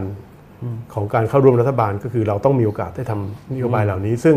ทางพังประชารัฐทางท่านนายกก็เอ่อ ครับ ก็ได้สนับสนุน อืม เอ่อตามคำมั่นที่ให้กับเราเต็ม ครับ ที่ ผม นะครับ ครับ เอ่อแล้วก็เริ่มส่งผลแล้ว อืม ชาวสวนปาล์มก็ได้เริ่มได้เงินส่วนต่างแล้วนะครับ เดี๋ยวเอ่อชาวนาชาวสวนยาง ครับ ก็จะตามมา เพราะฉะนั้นเราก็ถือว่าสิ่งที่เอ่อเราได้ประกาศไว้ว่าเป็นเงื่อนไขการเข้าร่วมรัฐบาลเนี่ย ครับ เอ่อเราได้ปฏิบัติตามนั้นครบถ้วน ครับ นะ ผ ครับ ม เอิ่มเราเองไม่สามารถที่จะแก้รัฐธรรมนูญด้วยตัวเราเองอยู่แล้ว ครับผม เอ่อแต่ละแต่เราก็ได้อยู่ในช่วงของการทำหน้าที่ในการที่จะเดินไปสู่จุดนั้น ครับ นะครับเท่าที่เราทำได้ ครับ เอ่อเรื่องของเอ่อนโยบายประกันรายได้ ซึ่งถือว่าเป็นนโยบายหลัก ครับ ที่ที่เราได้นำเสนอช่วงเลือกตั้ง เราก็ได้ทำเต็มที่แล้วก็อยู่ในช่วงของ ครั ข บ องเอ่อเอ่อการปฏิบัติตามนั้น ครับ นะครับมันก็ไม่หลักๆก็มีอยู่แค่เนี้ย อืม ครับ เอิ่มแล้วในฐานะพักร่วมที่เอ่อมี รัฐมนตรีว่าการอยู่เพียงแค่ 3 คนเราก็ทำอะไรมากกว่านี้มากไม่ได้ อืม นะ ค ครั รับ บ เอิ่มเพราะฉะนั้นถามว่าเอ่อในส่วนของผมมองว่าพรรคประชาธิปัตย์เข้าร่วมแล้วเนี่ยได้ได้ทำในสิ่งที่เราพูดว่าเราเข้าไปเพื่อที่จะทำ ครับ หรือไม่ ครับ ผมก็ต้องบอกว่า ผมว่าโดยส่วนใหญ่ 80-90% ครับ ได้ทำตามนั้น แต่ก็ยังเร็วอยู่นะครับ แค่ 3 เดือน แล้วเร็วมาก ยังต้องมีระยะเวลาที่จะต้องผลักดันได้อีกหลายเรื่องครับ ครับผม ก็เอ่อก็เป็นเรื่องที่พักต้องต้องเอิ่ม ครับ พิจารณาทบทวนไปเรื่อยๆนะครับ ครับ เอ่อช่วงนี้เนี่ยเราก็ถือว่าเราเข้ามาเพื่อที่จะแก้ปัญหาเกษตรกร ครับ เอ่อ อืม เข้ามาเพื่อที่จะขับเคลื่อนนโยบาย ครับผม เอ่อถ้าเราทำเรื่องนี้เสร็จแล้ว ครับ เอิ่มเกษตรกรไม่เดือดร้อนแล้วนะครับ ครับ สมมตินะครับเอ่อเรายังจะร่วมรัฐบาลต่อไปหรือไม่อะไรอย่างเงี้ยนะค ค รั รั บบ ก็เป็นเป็น ครั เป็ บ นเรื่องที่เป็นเรื่องของอนาคตนะครับ ครับ ที่เราต้องพิจารณา ผมยัง คือตอนที่ฟังคุณกรณ์เล่าให้ฟังว่าการตัดสินใจร่วมรัฐบาลนะครับ เหมือนกับจริง ๆ มันคือเงื่อนไขทางการเมืองของการอยู่ร่วมกับระบบแบบที่เรียกได้ว่าผันตัวเองมาจากเผด็จการใช่ไหมครับ เราอาจจะไม่มีไม่ได้มีทางเลือกมาก คือพูดง่ายๆว่าถ้าเราไม่ตัดสินใจร่วม เขาก็อาจจะทำเรื่องที่เลวร้ายกว่า หรือว่าอาจจะคือคือ คือคือเอ่อถ้าเราไม่ร่วมอาจจะไม่มีมันอาจจะเป็นสุญญากาศเลยก็ได้ ครับ นะครับไม่มีรัฐบาลหรือมีรัฐบาลที่อ่อนแอมาก อืม แล้วถามว่าแล้วถามว่าการมีรัฐบาลที่อ่อนแอเนี่ยประชาชนได้ประโยชน์ไหม อืม เป็นคุณต่อประเทศไหม ครับ ผมเองก็มองว่ามันไม่ใช่อะ อืม ประชาชนก็เลือกตั้งมาเนี่ยเขาต้องการรัฐบาลที่ที่ขับเคลื่อน ครับ นโยบายที่จะแก้ปัญหาให้เขาได้ ซึ่งมันก็ต้องคมีรับ ความมีเสถียรภาพในระดับหนึ่ง ครับ นะครับรัฐบาลที่มีเสียงข้างน้อยในสภาล่างเนี่ยไม่มีเสถียรภาพแน่นอน โอกาสที่จะแก้ปัญหาให้กับชาวบ้านเนี่ยมีน้อยมาก ครับ นะครับถามว่านั่นคือสิ่งที่ประชาชนต้องการหรือเปล่า อืม นะครับ ครับ ก็อาจจะมีแบบเอ่อกลุ่มซาดิสบางกลุ่มนะครับที่บอกให้มันล้มไปเลยพังไป เลยเอิ่มจะได้ ครับ จะได้เอ่อเลือกตั้งใหม่ก็เลือกไปอะไรประมาณนี้ แต่ผม ครับ มองว่าอันนั้นมันไม่ใช่คำตอบ ครับ อ่าคือคืออาจจะเป็นมุมมองที่ต่างกันในใน ครับ ในประเด็นนี้ก็แค่นั้น ครับ เพราะฉะนั้นผมมองในแนวทางการผลของการปฏิบัติมากกว่า อืม ผมไม่ได้คิดในเชิงอันนี้ ครับ ผู้ก็พูดเถอะ อืม ผมคิดในเชิงอุดมการณ์ อืม ในประเด็นนี้เนี่ยน้อยกว่า ปฏิบัติ คิดในเชิงผลจากการปฏิบัติ ครับ คือ รับ คือผมจำกัดตัวเองว่าเป็นเป็น ครับ แบบคนที่ถ้าจะมีลัทธิก็อาจจะลัทธิปฏิบัตินิยม ครับ เอ่อมากกว่าอุดมการณ์ฝ่ายใด ครับ ฝ่าย ผม หนึ่ง ซ้ายหรือขวา เข้าใจครับ ครับ บางเรื่องผมก็ซ้ายบางเรื่องผมก็ขวา ครับผม เอิ่มสุดแล้วแต่ว่าเราพูดถึงเรื่องอะไร ครับ ครับ โอเคครับเอ่ออ๋อโอเคครับ ทีนี้ตอนนี้จะเข้าประเด็นทายแล้วนะครับ ก็คงถามเรื่องคุณกรณ์นิดนึงครับ อย่างทุกวันนี้คือพอมีการเอ่อเลือกหัวหน้าพักใหม่ อืม ก็มีการตั้งทีมใหม่ ตอนนี้คุณกรณ์บทบาทในพัก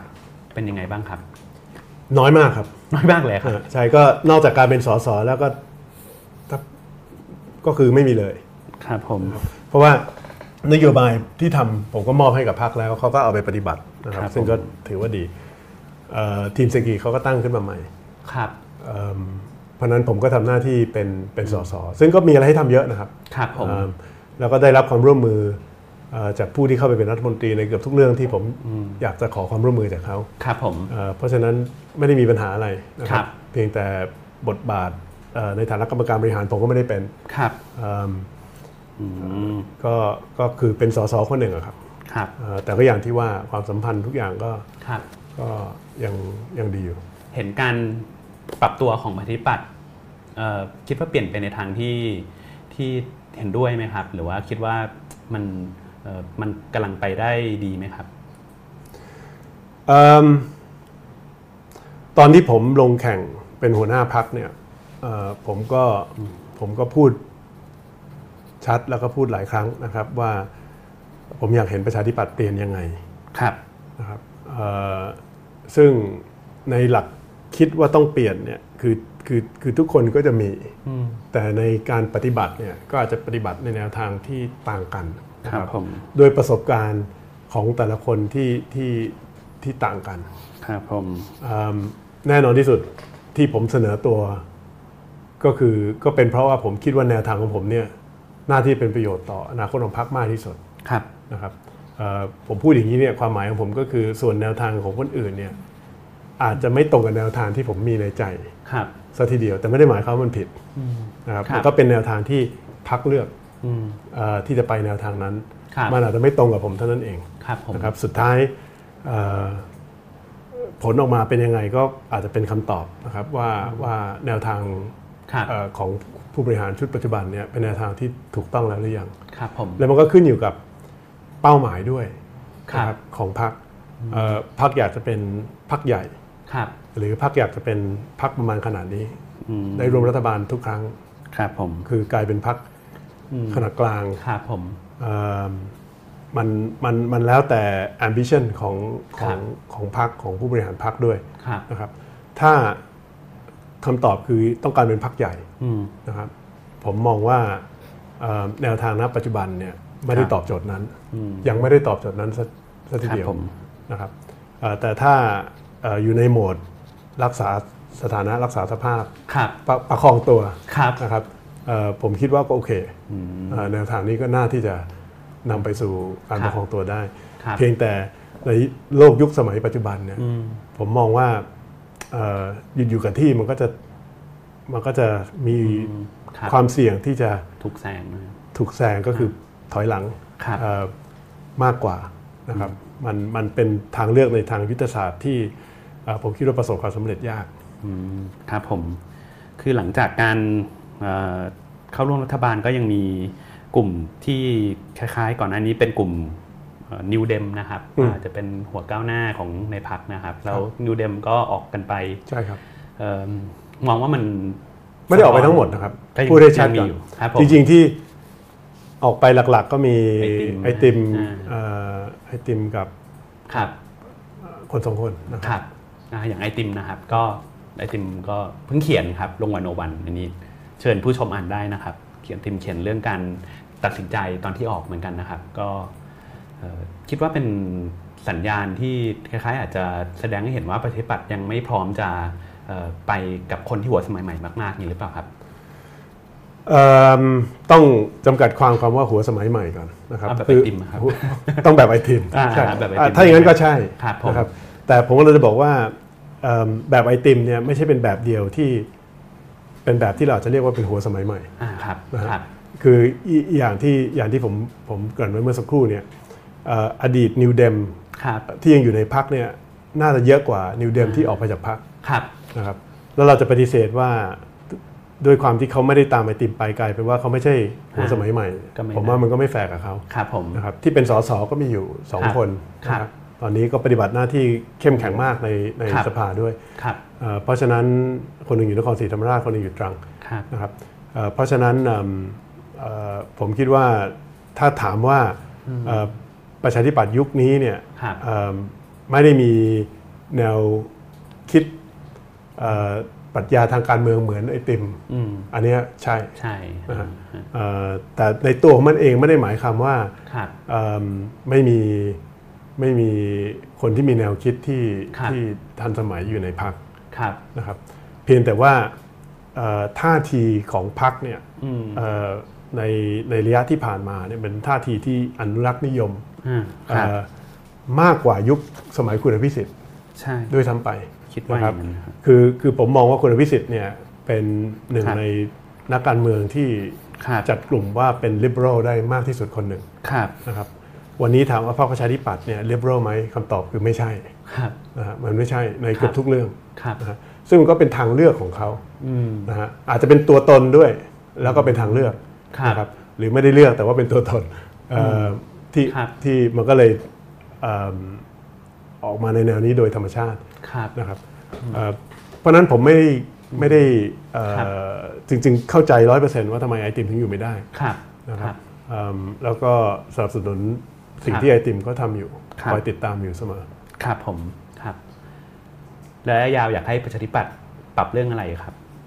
จริงๆประชาธิปัตย์เนี่ยควรจะเป็นพรรคที่คนอย่างไอติมอยู่ได้ อ๋อครับ นะฮะ อืม เอิ่มผมเองก็เสียดาย ครับ เอ่อเพราะว่าทำงานใกล้ชิดกับไอติมมากในช่วง ครับ ก ก่อนเลือกตั้งด้วยนะครับเขาก็มาเราเราเปิดโอกาสตอนนั้นให้กับกลุ่มนิวเดมเนี่ยได้เสนอชุดนโยบาย ครับ เอ่อแล้วก็มาเป็น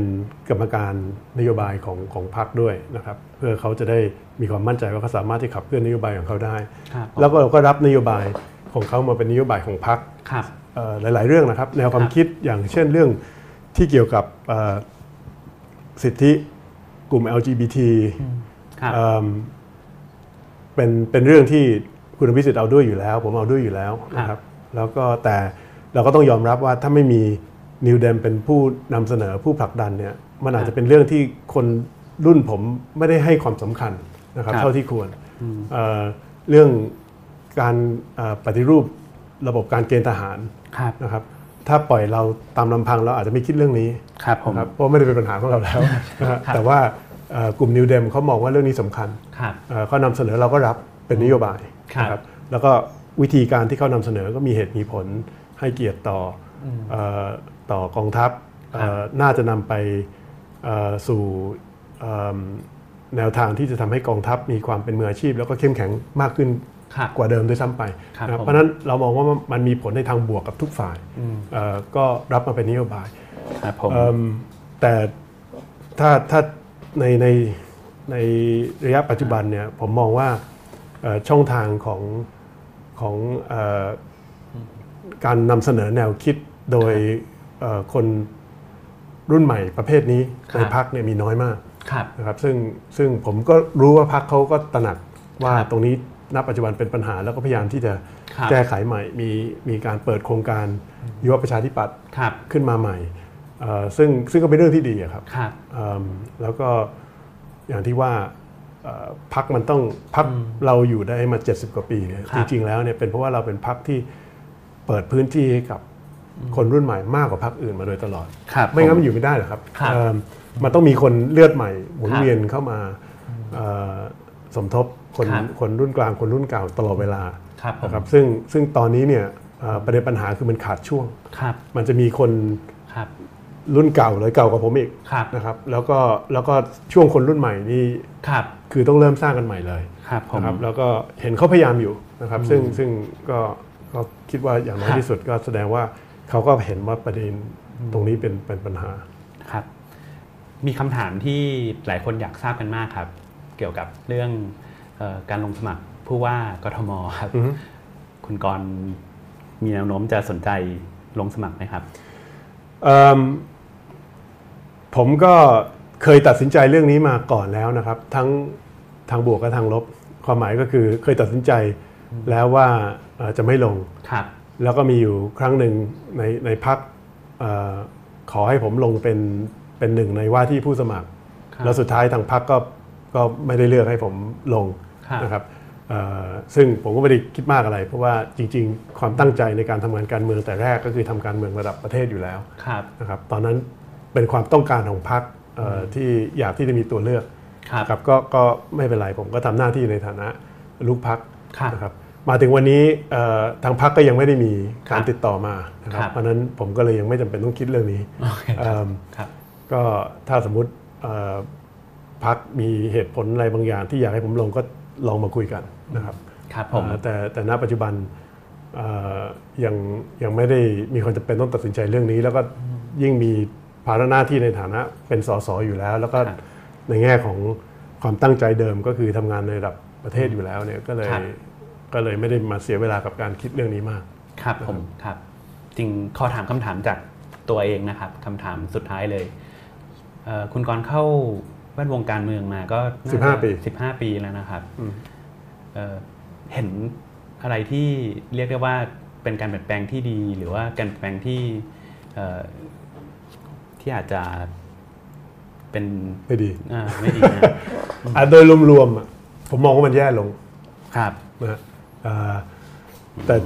จริงๆแล้วเนี่ยเอิ่มไม่รู้สิ มันอาจจะเป็นเพราะตอนนั้นเนี่ยผมมีมุมมองของเฟรชชี่อยู่ ครับ ตอนนี้เข้ามาใหม่ๆผมมองว่าผมมีปีแรกของการทำงานสสเป็นปีที่ที่เอ่อผมคิดว่ากลไกของของสภา ครับ เอ่อกลไกบ้านเมืองโดยทั่วไปเนี่ยมันมี ทำงานอย่างมีประสิทธิภาพมากที่สุด ฝ่ายค้านทำหน้าที่ฝ่ายค้าน ครับ รัฐบาลทำหน้าที่รัฐบาล ครับ องค์กรอิสระทำหน้าที่องค์กรอิสระ คือ ครับ ต่างคนต่างอยู่ในหน้าที่ของตน ครับ นะครับซึ่งจริงๆ ผมคิดว่าประเทศเราต้องการแค่นั้นแหละ ครับ นะ แต่ว่าเวลาผ่านไปเอ่อก็จะมีประเด็นปัญหาเรื่องคุณทักษิณแทรกแซงองค์กรอิสระเอ่อเอ่อแทรกแซงสวคือพยายามที่จะรวบอำนาจ ครับ นะครับแล้วก็เอิ่มคือคือลักษณะแนวความแนวคิดของคุณคุณทักษิณเอ่อแต่ไหนแต่ไรมาเนี่ยสมัยทำธุรกิจก็ก็เป็นธุรกิจผูกขาด ครับ ทำงานการเมืองแกก็มีสัญชาตญาณอยากที่จะ ครับ ครับ เข้าสู่สภาวะการมีอำนาจผูกขาด ครับ นะครับเอ่อซึ่งสัญชาตญาณนั้นมันมันไม่สอดคล้องกับเอ่อไอ้ระบบเสรีประชาธิปไตยอะ ครับ นะฮะมันก็เลยเป็นจุดเริ่มต้นที่ทำให้มีปัญหา ครับ เอิ่มแล้วก็มีการปฏิวัติสองรอบ ครับ นะครับซึ่งก็ไปอีกทางหนึ่งอันนั้นก็ยิ่งอยู่ในระบบอำนาจนิยม ครับ เอ่อมากยิ่งขึ้นไปอีก ครับ นะครับเพราะฉะนั้นผสมผสานกันเนี่ยมันก็เลยทำให้ วันนี้มันก็อย่างที่ศัพท์ที่เขาเรียกกันนะครับยังครึ่งใบอยู่ ถ้าเทียบกับปี ปีแรกของผมคือปี 48 ครับ ซึ่งต้องบอกว่าตอนนั้นมันเต็มใบ มันดีกว่านี้ นะครับ แล้วก็ครั้งนั้นก็เป็นครั้งที่ประชาธิปัตย์ ครับ แพ้ราบคาบเหมือนกันนะครับ ครับ เออตอนนั้น ที่เข้ามาเนี่ย ครับ เอ่ อ ขออภัยครับ เรามีสสในกรุงเทพแค่ 4 คน ครับ นะครับผมเป็นหนึ่งใน 4 แล้วก็เอิ่มจำนวนสสในสภาของเราก็ไม่ถึงร้อย ครับ เทียบกับ ซึ่งสมัยนั้นพักมันมีน้อยกว่าสมัยนี้ ครับผม ครับ ครับ ก็เนี่ยครับเพราะฉะนั้นโดยรวมๆก็ทำให้ต้องทบทวนตัวเองเหมือนกันว่าบทบาทของตัวเอง ในช่วง 15 ปีที่ผ่านมาเนี่ยเอ่อมีส่วนทำให้การเมืองมันแย่ลงหรือเปล่ามีอะไรที่ที่เอ่อบางทีก็ ก็คิดนะครับว่าเอ๊ะมันมีอะไรที่เราเราเราทำได้ที่ถ้าเราย้อนเวลากลับไปเราไม่ทำ ครับ เอิ่มแต่ก็ทุกเรื่องมันพูดยากอะนะครับเอิ่มแต่ก็มีความรู้สึกว่าภาระหน้าที่ในช่วงเวลาที่ยังเหลืออยู่ในการทำงานการเมืองเนี่ยก็คือต้องพยายามที่จะเอ่อเอามันกลับไปสู่สถานะที่ที่เราอยากเห็นให้ได้นะครับ ซึ่งผมว่ามันสวิงอยู่ตลอดเวลาครับ ครับ แล้วก็ ช่วงนี้ก็อยู่ในช่วงจังหวะที่มันมีโอกาสที่จะสวิงกลับ ครับ เอ่อไปได้ ครับ ผมคิดว่าประชาชนตอนนี้ก็คือเอิ่มให้โอกาสพักไหนก็ได้ละนะครับ ขอให้ขอให้เอ่อพักนั้นตอบโจทย์ ครับ นะครับ ตอนนี้ผมมีความรู้สึกว่าเขายังไม่เห็นความชัดเจนว่าว่าเอ่ออพักไหนจะนำพาประเทศไปในทิศทางที่เขาอยากที่จะ ครับ เห็นได้ ครับผ มั ม นก็เลยเป็นโอกาสของทุกพักนะครับ ครับ ที่จะทำที่ที่จะเสนอตัวทำหน้าที่นี้ อืมยังมีความหวังในการทำหน้าที่ต่อไปเพื่อ อย่างน้อยดึงการเมืองไทยขึ้นมาให้ดีขึ้น แน่นอนครับ ครับผม ครับ เดี๋ยวผมขอเข้าคำถามนะครับ ก็ มีเข้ามาบ้างไหม มีน่าจะเยอะเลยครับ แต่ว่าพอดีโอเคครับคำถามแรกเลยนะครับ คุณบัณฑิตติงลี่นะครับ เดี๋ยวผมอ่านคำถามแล้วก็เดี๋ยวคุณกรณ์ตอบนะครับนโยบายหลักของพรรคประชาธิปัตย์ที่พอพูดถึงคนจะรู้ว่านี่คือพรรคประชาธิปัตย์คืออะไรครับเพราะช่วง 10 ปีที่ผ่านมาต้องบอกว่าพรรคนี้ไม่มีตัวตนอะไรที่จับที่จับต้องได้เลยนะครับ เอิ่มประกันรายได้ไหม ประกันรายได้ฮะ ผมคิดว่านั้นถ้าเอ่อผู้ถามอาจจะไม่ได้เป็นเกษตรกรนะครับ อ่าไม่ใช่ เอ่อหรือหรืออาจจะเป็นก็ไม่ทราบ ครับ แต่ว่าเอ่อประกันรายได้รอบ ครับ แรกในสมัยคุณอภิสิทธิ์คือ 10 ปีที่แล้วนะครับก็มีผลต่อเกษตรกร ครับ ว่า ผม ประมาณเกือบเกือบ5ล้าน ครับ ครัวเรือน ครับ เอิ่มจับต้องได้ชัดเจนแน่นอน ครับ นะครับเที่ยวนี้ก็ก็ก็อีกรอบหนึ่ง ครับ เอ่อเมื่อเรานำสู่การเอ่อขับเคลื่อนนโยบายครบถ้วนเนี่ยก็น่า ครับ ที่จะเอ่อมีผลต่อเกษตรกร ครับ 4-5 ล้านครอบครัวอีกรอบหนึ่ง ครับ ครับ จริงๆพอดีผมทำพวกเรื่องนโยบายสวัสดิการนะครับ ถ้าพูดถึงนโยบายประชาธิปัตย์ก็จะมองไปถึงเอ่อเบี้ยคนชรานะครับ ถูก แล้วก็ เดี๋ยวนี้ถือ เรื่งเรีย ถาม ฟรี 10 ปีที่แล้ว เบี้ยคนชราตั้งแต่สมัย ครับ คุณชวน ครับ นะครับ ทีนี้อย่างนโยบายพวกนั้นเนี่ยทุกวันนี้จะเห็นว่ากลายเป็นว่ารัฐบาลปัจจุบันจะพยายามเน้นไปลักษณะให้เฉพาะคนจนมากกว่า อือฮึ อันนี้คิดว่าถ้าเกิดให้เป็นประชาธิปัตย์ทำจะทำแบบนี้ไหมครับ เอ่อไม่นะครับอืมมันมีหลายเรื่องที่เราเลือกที่จะให้กับทุกคน ครับ เราถือว่าเป็นสิทธิ์ ครับ นะครับเหมือนกับสิทธิ์ เอ่ออรักษาทุกโรคเนี่ยนะ ค ค รั รั บบ ผม เอิ่มซึ่งมันถึงมีปรัชญาความคิดที่บางทีมันจะต่างกัน ผมจำได้เลยตอนที่คุณประยุทธ์เอ่อมาเป็นนายกสมัยแรก ช่วงแรก ๆ เลยเนี่ย ครับ มีอยู่ครั้งหนึ่งคุณประยุทธ์พูดบอกว่า อืม เอ่อใครที่มีสตังค์เนี่ย อืม ก็ไปรักษาโรงพยาบาลเอกชน ครับ นะครับจะได้มามาไม่มาแย่งคิว ครับ เอ่อผู้มีรายได้น้อย ครับ ในการใช้สิทธิ์บัตรทอง ครับ นะฟังดูแล้วเนี่ย อืม เออคล้อยตามก็น่าจะใช่ ครับ นะครับ แต่เอ่อในจังหวะนั้นเนี่ยก็มีมีอาจารย์เศรษฐศาสตร์ที่ผมเคารพนับถือคืออาจารย์อำมาตย์ ครับ นะครับที่ในจังหวะนั้นน่าจะยังเป็นประธาน TDI อยู่ ครับ นะฮะก็ออกมาออกมาออกมาแย้ง ครับ บอกว่านั่นคือแนวคิดที่ผิด ครับ นะครับแนวคิดที่ถูกเนี่ยก็คือเออเราต้องสร้างระบบสวัสดิการ อืม เอ่อระบบการรักษาพยาบาล ครับผม เอ่อที่คนไทยทุกคนเนี่ยพร้อมที่จะใช้ ครับ เมื่อเรามีระบบที่มีมาตรฐานที่ดีพอสำหรับคนไทยทุกคนนะนั่นคือนั่นคือเอ่อ ครับ ระบบการรักษาพยาบาลที่ที่เป็นธรรมนะครับต่อ ครับ ต่อเอ่อคนไทยทุกคนอย่างเสมอภาค ครับ ตราบใดที่ยังมีระบบคนรวยซื้อสิ่ ค ง รับ ที่ดีกว่าได้เนี่ยคนจนก็จะได้ของห่วยตลอดไป ครับผม นะครับเพราะฉะนั้นเพราะฉะนั้นเอิ่มหลักคิดโดยทั่วไปนี่ก็คืออะไรที่เป็นสวัสดิการเนี่ยมันควรจะเป็นสิทธิ์ของของทุกคน ครับผมครับ มันมีคำถามเยอะครับ ขออนุญาต เอาเลยครับ เอ่อครับผม คุณครับคุณเวนะครับ ครับ ครับ ดีสิ ที่สกลนะเอ่ออยากทราบว่าพรรคประชาธิปัตย์มีความเห็นอย่างไรกับโครงการ EEC ครับ เอ่อไม่มีปัญหาอะไรกับ EC เลยนะครับ ครับ เอ่อคิดว่าเอิ่มการที่เอ่อเราจะสร้างศูนย์อุตสาหกรรมเอ่อขึ้นมาใหม่เอ่อถ้ามีความต้องการก็ก็ทำได้ แล้วก็โดยเฉพาะเอ่อในส่วนที่เกี่ยวกับเรื่องของเอ่อระบบเอ่อสาธารณูปโภคการขนส่งนะครับที่ที่มาจาก EEC ครับ ก็เป็นสิ่งที่ผมคิดว่าน่าจะเป็นประโยชน์ในระยะยาวต่อต่อ ครับ ต่อประเทศ แต่ประเด็นปัญหาของ EEC เนี่ยเอ่อคือเอ่อมันมันทำให้มีความกระจุกตัวในในแง่ของการลงทุนนะค ครั รับบ แล้วก็โอกาส ครับ มากเกินไป ถ้าไม่มีถ้าไม่มีโครงการอื่นด้วย ครับผม เอิ่มแล้วก็ EEC เนี่ยเอ่อวิธีการการเอ่อการออกแบบนโยบายนี้เนี่ยอาจจะไม่ได้ให้ความสำคัญกับกับประชาชนในพื้นที่ที่ได้รับผลกระทบมากเพียงพอ คือไม่มีส่วนร่วมมากเพียงพอเพราะฉะนั้นมันเป็นเรื่องของ process อืม นะครับเอ่อที่เอ่อถ้าเป็นเราเราคงคงทำให้ inclusive คือประชาชน ครับ มีส่วนร่วมมากกว่านี้ ครับ นะ ผ ครั ม บเพราะหลายคนได้รับผลกระทบ ครับ ที่เป็นเกษตรกร อืม เอ่อใน ครับ ระยองเป็นต้นนะคครั รับ บเดือดร้อนกันเยอะ ครับ เอิ่มแต่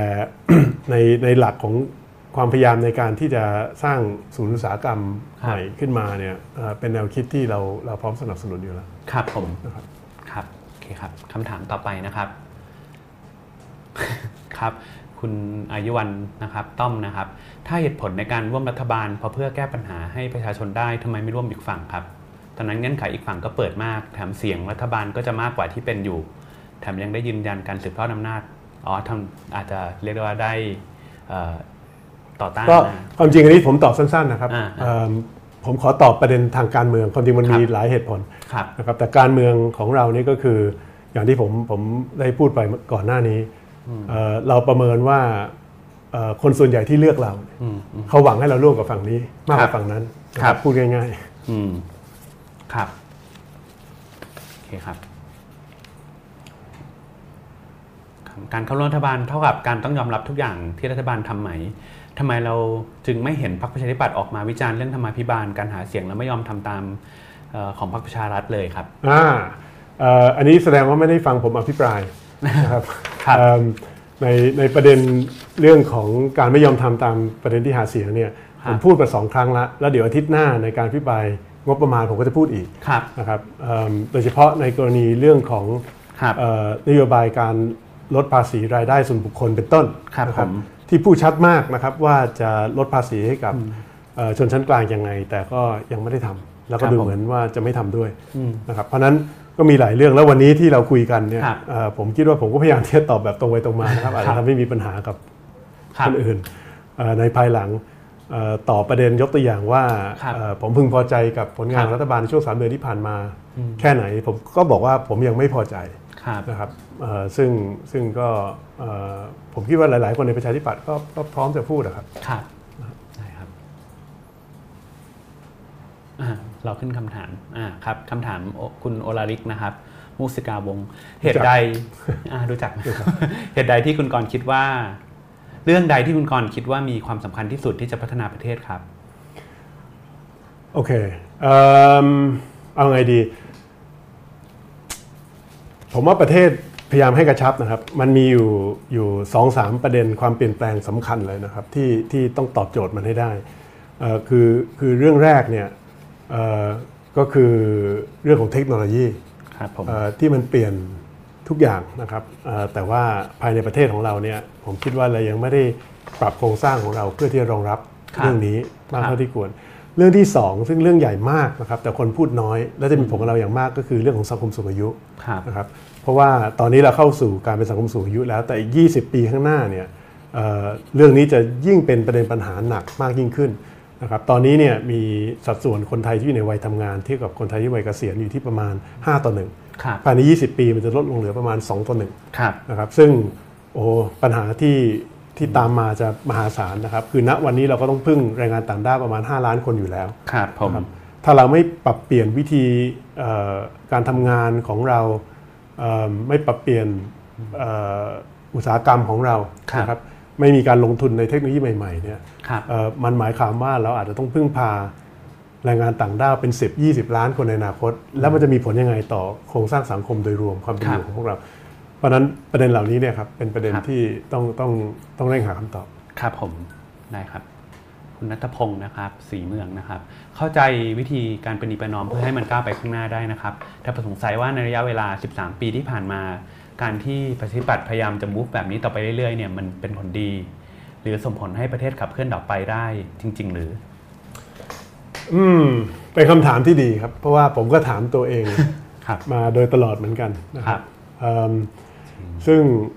ลักษณะของของ DNA ของพรรคเราก็จะเป็นอย่างเงี้ย ครับ คือคือเราไม่ไม่สุดโต่ง ครับ แล้วก็พยายามที่จะประนีประนอมให้มันรักษาสถานการณ์รักษาสภาพ ครับ เอิ่มผมคิดว่าในสังคมมันก็ควรที่จะมีอย่างน้อยสักพักหนึ่งครับที่เป็นอย่างนี้ ครับผม เอิ่มถ้าสุดโต่งกันทุกพัก อืม ผมว่าก็อาจจะลำบาก เพราะว่าในจังหวัดใดจังหวัดหนึ่งเนี่ยบางทีเราไม่รู้อะ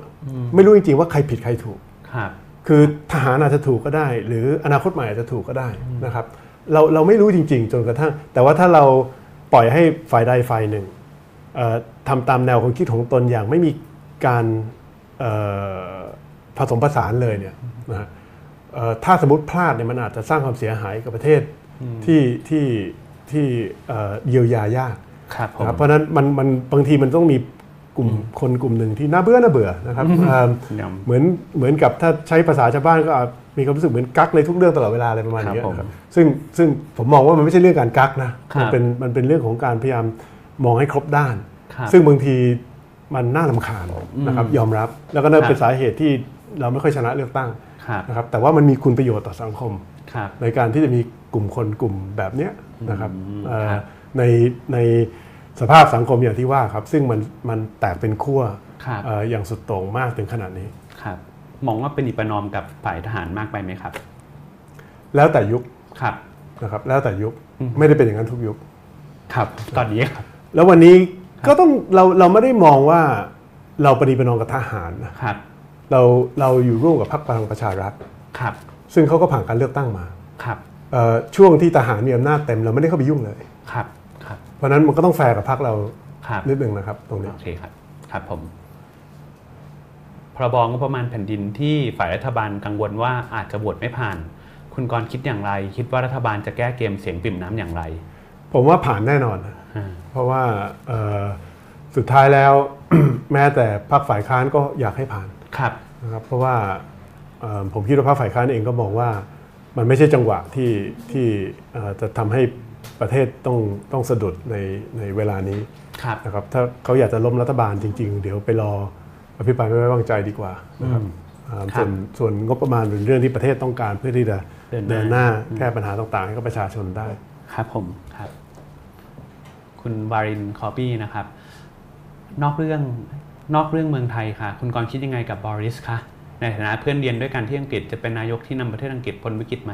ไม่เรียนกับบอริสไหมรุ่นเดียว เอ่ กั อน ความจริงบอริสเนี่ยเป็นเพื่อนเรียนของคุณอภิสิทธิ์ ใช่ โรงเรียนเดียวกันเลย ใช่ นะครับเอิ่ม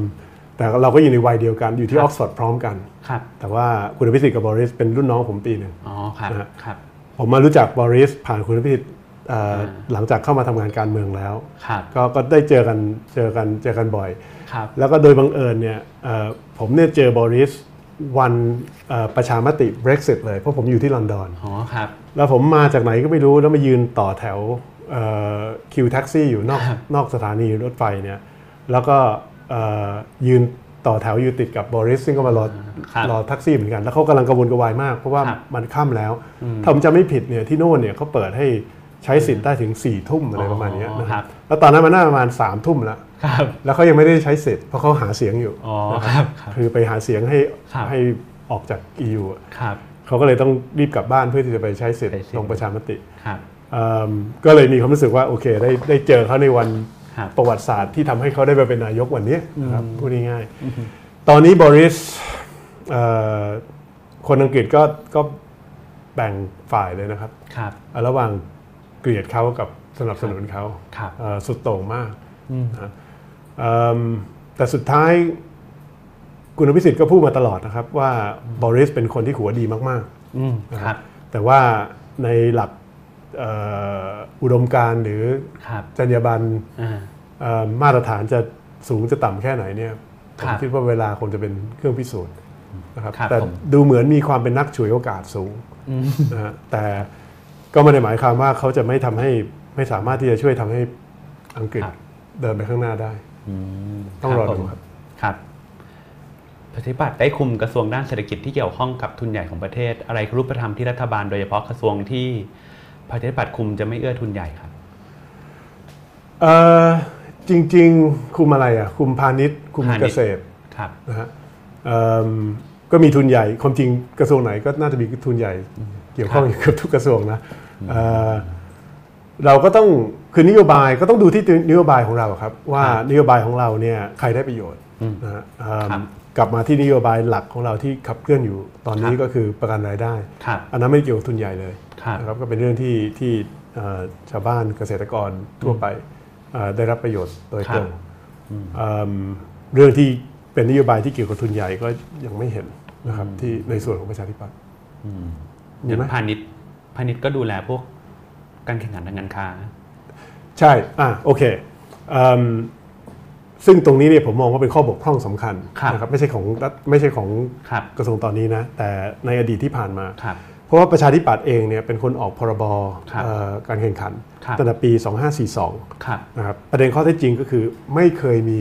การบังคับใช้เลยแม้แต่ครั้งเดียว อืมค นะค รั รั บบ เป็นเรื่องที่ล้มเหลวอย่างสิ้นเชิง ครับ มีความพยายามในการแก้กฎหมายนี้แล้วในรัฐบาลที่แล้ว ครับ แต่ก็ยังไม่ได้ช่วยเท่าไหร่นักนะคครั รับบ ผมคิดว่ามันต้องเปลี่ยนนิยาม อืม โลกมันเปลี่ยน ครับ นะครับอะไรที่ถือว่าเอ่อไอ้นิยามคำว่าผูกขาดตามกฎหมายเนี่ย ครับผม มันเป็นเหตุที่ทำให้ไม่เคยสามารถบังคับใช้กฎหมายได้ ครับ นะครับเอิ่มอิทธิพลเหนือตลาด ครับ นะฮะก็ก็เอ่อเป็นมีการกำหนดนิยามในลักษณะที่ทำให้เอ่อเราใช้กฎหมายในการปกป้องประโยชน์ของประชาชนในฐานะผู้บริโภคได้ยาก ครับ นะครับเพราะฉะนั้นเรื่องนี้มันอยู่ที่ความตั้งใจ ครับ นะฮะคือถ้าถามผมว่าเรื่องไหนสำคัญที่สุดเรื่องหนึ่งสำหรับผมนะครับ อะไรก็ได้ขอให้มีการแข่งขันที่ ครับ ยุติธรรมและโปร่งใส ครับผม เอ่อและณปัจจุบันเนี่ยประเด็นนี้เป็นเป็นปัญหาสำคัญมาก ครับ ในระบบเศรษฐกิจของของประเทศ ครับ นี่คือสาเหตุที่ผมยกขอยกตัวอย่าง อ่า ไม่อยากใช้เวลามาก ออกมา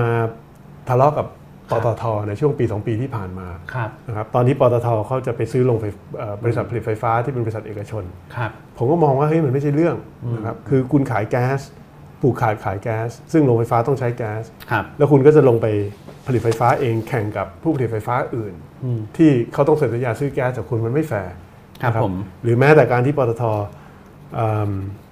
มีร้านกาแฟของตัวเอง ครับ ผมก็หยิบยกประเด็นนี้ขึ้นมาว่า ค เอ๊ะ รับ มันอาจจะขัดรัฐธรรมนูญด้วยซ้ำไปเพราะรัฐธรรมนูญเขียนไว้ว่ารัฐห้ามทำธุรกิจแข่งกับเอกชน อืม นะครับสมัยคุณมีร้านกาแฟอยู่ในปั๊มน้ำมัน ผมยังคิดว่ารับได้ ครับ นะครับเพราะว่าอยู่ในบริอาณาเขตของคุณ แต่ตอนนี้คือสาขาส่วนใหญ่อเมซอนเนี่ย ครับ ออกมาแข่งกับชาวบ้านเขา ครับ อยู่นอกปั๊ม ครับ นะครับซึ่งผมมองว่ามันไม่น่าจะเป็น อืม พันธกิจของ ครับ ปตทแล้วก็ด้วยกำลังทุน กำลังเงินเส้นสายทางราชการที่สามารถเปิดทางให้อเมซอนเข้าศูนย์ราชการได้ทุกศูนย์เนี่ย อืม มันเป็นการแข่งขันที่ไม่เป็นธรรม ครับ นี่คือมุมมองของผมนะครับ ครับ ซึ่งแน่นอนปตทเขาก็มีมุม ครับ มองของเขา แต่ว่าผมก็พร้อมที่จะชนในเรื่องแบบนี้ ครับ นะเพื่อที่จะช่วยให้ส่วนหนึ่งก็คือเพื่อให้สังคมได้ได้ได้ได้ชวนให้สังคมคิดอะ ครับ นะครับว่าว่าเอ่อระบบเศรษฐกิจแบบนี้เนี่ยมันมันมันเป็นสาเหตุส่วนหนึ่งที่ทำให้เองค์ประกอบไทยผู้ประกอบการไทยเนี่ยโตยาก ครับ เพราะสุดท้ายสู้กับยักษ์ใหญ่ไม่ได้ อืมครับผม แล้วก็ถ้าจะมีตัวช่วย อืม ที่จะเข้ามาทำให้เขามีโอกาสมากขึ้นในการแข่งขันในการเติบโตเนี่ยตัวช่วยนั้นก็น่าจะเป็นรัฐนั่นแหละ ครับได้ครับคำถามต่อไปครับ ในความเห็นของคุณกรณ์เนื้อหาสาระของรัฐธรรมนูญ 60 ที่ต้องแก้คืออะไรครับ เอิ่มอันดับแรกเลยเนี่ยประชาธิปัตย์บอกว่าสิ่งที่ต้องแก้ก็คือทำให้มันแก้ง่ายขึ้น เพราะว่าเอ่อก่อนที่จะลงไปในสาระเลยนะครับ ครับ เพราะว่าตอนนี้เนี่ยมันเกือบจะเรียกว่าเป็นไปไม่ได้ ครับ เอ่อนอกจากทุกคน อืม เอ่อเห็นด้วยหมดว่า ค ครับ วรจะต้องมีการแก้ไข ครับผม นะครับเอ่อนอกเหนือจากนั้นเมื่อกี้ก็ได้เกริด ครับ ประเด็น 2 ประเด็นแล้วนะคครัรับ บ เรื่องของ สว เอ่อความเป็นประชาธิปไตย อ่า เอ่อในส่วนของสภา ครับ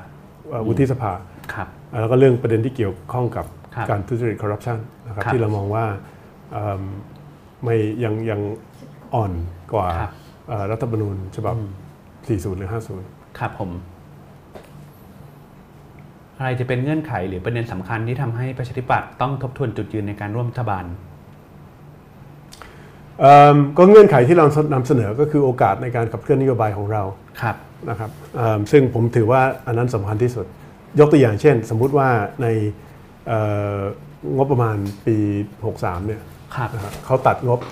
ครั ไม่ บ เราไม่สามารถที่จะช่วยเหลือเกษตรกรได้ ครับ อันนั้นก็น่าจะเป็นเหตุผลเพียงพอนะครับ ครับ ที่จะทำให้เราต้องทบทวนการตัดสินใจ หรือถ้าสมมติสำหรับผมนะครับ มีการทุจริตคอร์รัปชัน อืม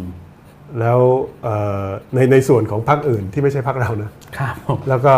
แล้วก็รัฐบาลไม่ทำอะไร ครับ เอิ่มหรือนายกไม่ไม่สั่งการ อ่า เอิ่มผมคิดว่านั่นก็คือ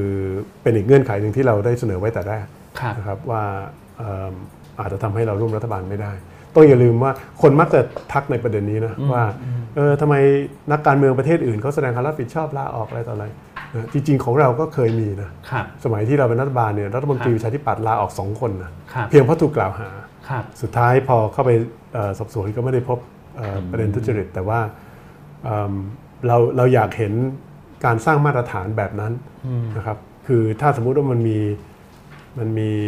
เอ่อกรณีการกล่าวหาที่เรามองว่ามีน้ำหนัก ครับ เอ่อแต่แต่รัฐบาลกบเกลื่อนหรืออหรือพักแการนำกบเกลื่อนเนี่ยผมคิดว่าตรงนั้นอาจจะเป็นเอ่อประเด็นเพียงพอที่ทำให้เราต้องทบทวนท่าที ต้องถามถึงกรณีรัฐมนตรีที่มีปัญหาด้านคุณสมบัตินะครับ อือฮึ ที่มี เช่น ประวัติอ่าอาจจะเกี่ยวข้องกับยาเสพติดรวมไปถึงที่มีประวัติเรื่องการศึกษาที่อาจจะไม่ค่อยถูกต้องเท่าไหร่ คือคือผมว่าทุกอย่างมันก็ต้องพิสูจน์นะครับว่าเอ่อ ครับ ที่มาที่ไปเป็นยังไงเอิ่มถามว่าเอ่อนั่นคือเรื่องเดียวกันกับการทุจริต อืม ในในตำแหน่งหรือไม่ ค ผ รับ มว่ายังไงก็ไม่ ครับ นะครับ ครับ ถามว่านั่นคือมาตรฐานที่เอ่อเดียวกันที่พรรคประชาธิปัตย์จะใช้หรือเปล่า อืม ผมตอบได้เลยว่าไม่ใช่ ครับ นะฮะแต่คือการร่วมรัฐบาลมันก็ต้องเคารพสิทธิ์ของพรรคร่วมในการที่จะเลือกบุคบุคลากรของเขาเหมือนกัน ครับ นะครับตราบใดที่มันไม่ได้ผิดกฎหมาย ครับ นะฮะถ้าผิดกฎหมายก็ว่ากันไป ครับผมก็คือยังเป็นเส้นที่ยังไม่คิดว่าถึงขั้นจะต้องมีการทบทวนจุดยืนนะครับ ไม่น่าจะใช่ ครับโอเคครับอ่าโอเคถ้าดูจากรายชื่อรัฐมนตรีในโควต้าประชาธิปัตย์หลายคนเอ่อหลายคนวิจารณ์ว่าเป็นการตอบโจทย์ภายในพักมากกว่าปัญหาในประเทศคุณกรณ์เห็นอย่างไรครับ เอิ่ม คือตามโครงสร้างของพรรคการเมืองนะครับ ครับ หัวหน้าพักเลยค่ะที่การพักยังไง ก็ต้อง เอ่อก็ก็ต้องได้มีโอกาสเป็นรัฐมนตรีอยู่แล้ว ครับ เอิ่มแต่ผมเองในในในที่ประชุมพักก็ตั้งประเด็นคำถามในประเด็นนี้นะครับ ว่าเอ่อเอ่อไอประเพณีนั้นเนี่ยมันมันน่าจะหมายถึงตอนที่เราเป็นแกนนำ ครับ แต่ในฐานะพักร่วมแล้วอยู่ในช่วงที่เราต้องฟื้นฟูพักเนี่ย ครับ เอ่อความกังวลของผมส่วนหนึ่งนี่ก็คือ ถ้าทั้งหัวหน้าพักเลขาธิการพัก ครับ ไปเป็นรัฐมนตรีกันหมดเนี่ย อืม จะไม่มีเวลาในการที่จะทำ หน้าที่บริหารฟื้นฟูพัก ครับ นะครับ ผม แต่มันเป็นประเด็นความกังวลที่นำเสนอมากกว่า ครับ นะส่วนความเหมาะสมเนี่ยเขาเหมาะอยู่แล้ว ครับ ผมบอกได้เลยครับว่าว่าทั้งสองท่านน่ะท่านจุรินทร์ ครับ กับท่านเฉลิมชัยเนี่ย ครับ คือคือไม่ด้อยกว่าใครหรอกครับ ครับ ในการที่จะทั้งในพักและนอกพักในกาครรับ ที่จะไปปฏิบัติหน้าที่ในฐานะรัฐมนตรี อืม ผมเคยทำงานกับทั้งสองท่าน ครั ใน บ สมัยรัฐบาลคุณอภิสิทธิ์ ครับ คุณเฉลิมชัยตอนนั้นเป็นรัฐมนตรีกระทรวงแรงงาน ครับ ทำงานดีมาก ครับ นะ ผม เอ่อคุณจุรินทร์ตอนนั้นดูทั้งพาณิชย์ทั้งการศึกษาสลับกัน ครับ เอ่อก็มีผลงานตลอด เพราะฉะนั้นในแง่ของเอ่อฝีมือในแง่ของของความรู้ความสามารถเนี่ย ครับ ทำได้อยู่แล้ว อืม นะครับเอ่อถามว่าผมเสียดายไหมไม่ได้มีโอกาสไปไปทำงานแน่นอน แต่นั่น ครับ เป็นเพราะผมลง ครับ สมัครหัวหน้าแล้วผมแพ้ มันก็เป็นเป็นกติกาเป็นเกมอะ อืม นะครับเอ่อเป็นกฎของเกม ครับ เอ่อผมก็ยอมรับไม่ได้มีปัญหาเลย ครับผมครับ การทำลายระบบอุปถัมภ์คือนโยบายที่อนาคตใหม่เสนออย่างชัดเจนที่สุด ในขณะที่พลังประชารัฐใกล้ชิดกับทุนที่สุด แต่สุดท้ายประชาธิปัตย์กลับเลือกอยู่กับพลังประชารัฐ มันดูย้อนแย้งกับสิ่งที่คุณกรณ์พยายามอธิบายไหม เอ่อคือการเสนอที่ชัดเจนเอิ่มไม่ได้หมายความว่าเป็นพักเดียวนะครับ ครับ ที่คิดในในเรื่องนี้เอ่อแต่ที่มันย้อนแย้งเนี่ยก็คือในมุมมองของผมอาจจะตรงกับผู้ตั้งคำถาม อืม นะครับก็คือเออผู้ที่อยู่ในระบบอุปถัมภ์ชัดเจนมากที่สุดก็น่าจะเป็นพักพลังประชารัฐด้วยความเคารพพักพลังประชารัฐนะครับนั่นคือเกือบจะเป็น DNA ของพรรคเขาเลย ครับ นะเพราะฉะนั้นเอ่อในในส่วนนี้เนี่ยเอ่อก็ต้องบอกว่าย้อนแย้งในแง่มุมที่ว่าผมไม่ค่อยได้ผมไม่สามารถตั้งความหวังได้สูงมาก ครับ นะครับว่าการเข้าไปร่วมรัฐบาลเนี่ยเราจะแก้ปัญหาระบบอุปถัมภ์ได้ ครับ เนื่องจากพรรคแกนนำคือคือพรรคที่อยู่ในระบบอุปถัมภ์ ครับ นะครับแต่เราไม่สามารถที่จะทำทุกเรื่องได้ ครับ เอ่อแล้วก็ไม่ได้เป็นก็เป็นเรื่องที่น่าเสียดายนะครับแต่ว่าเอ่อ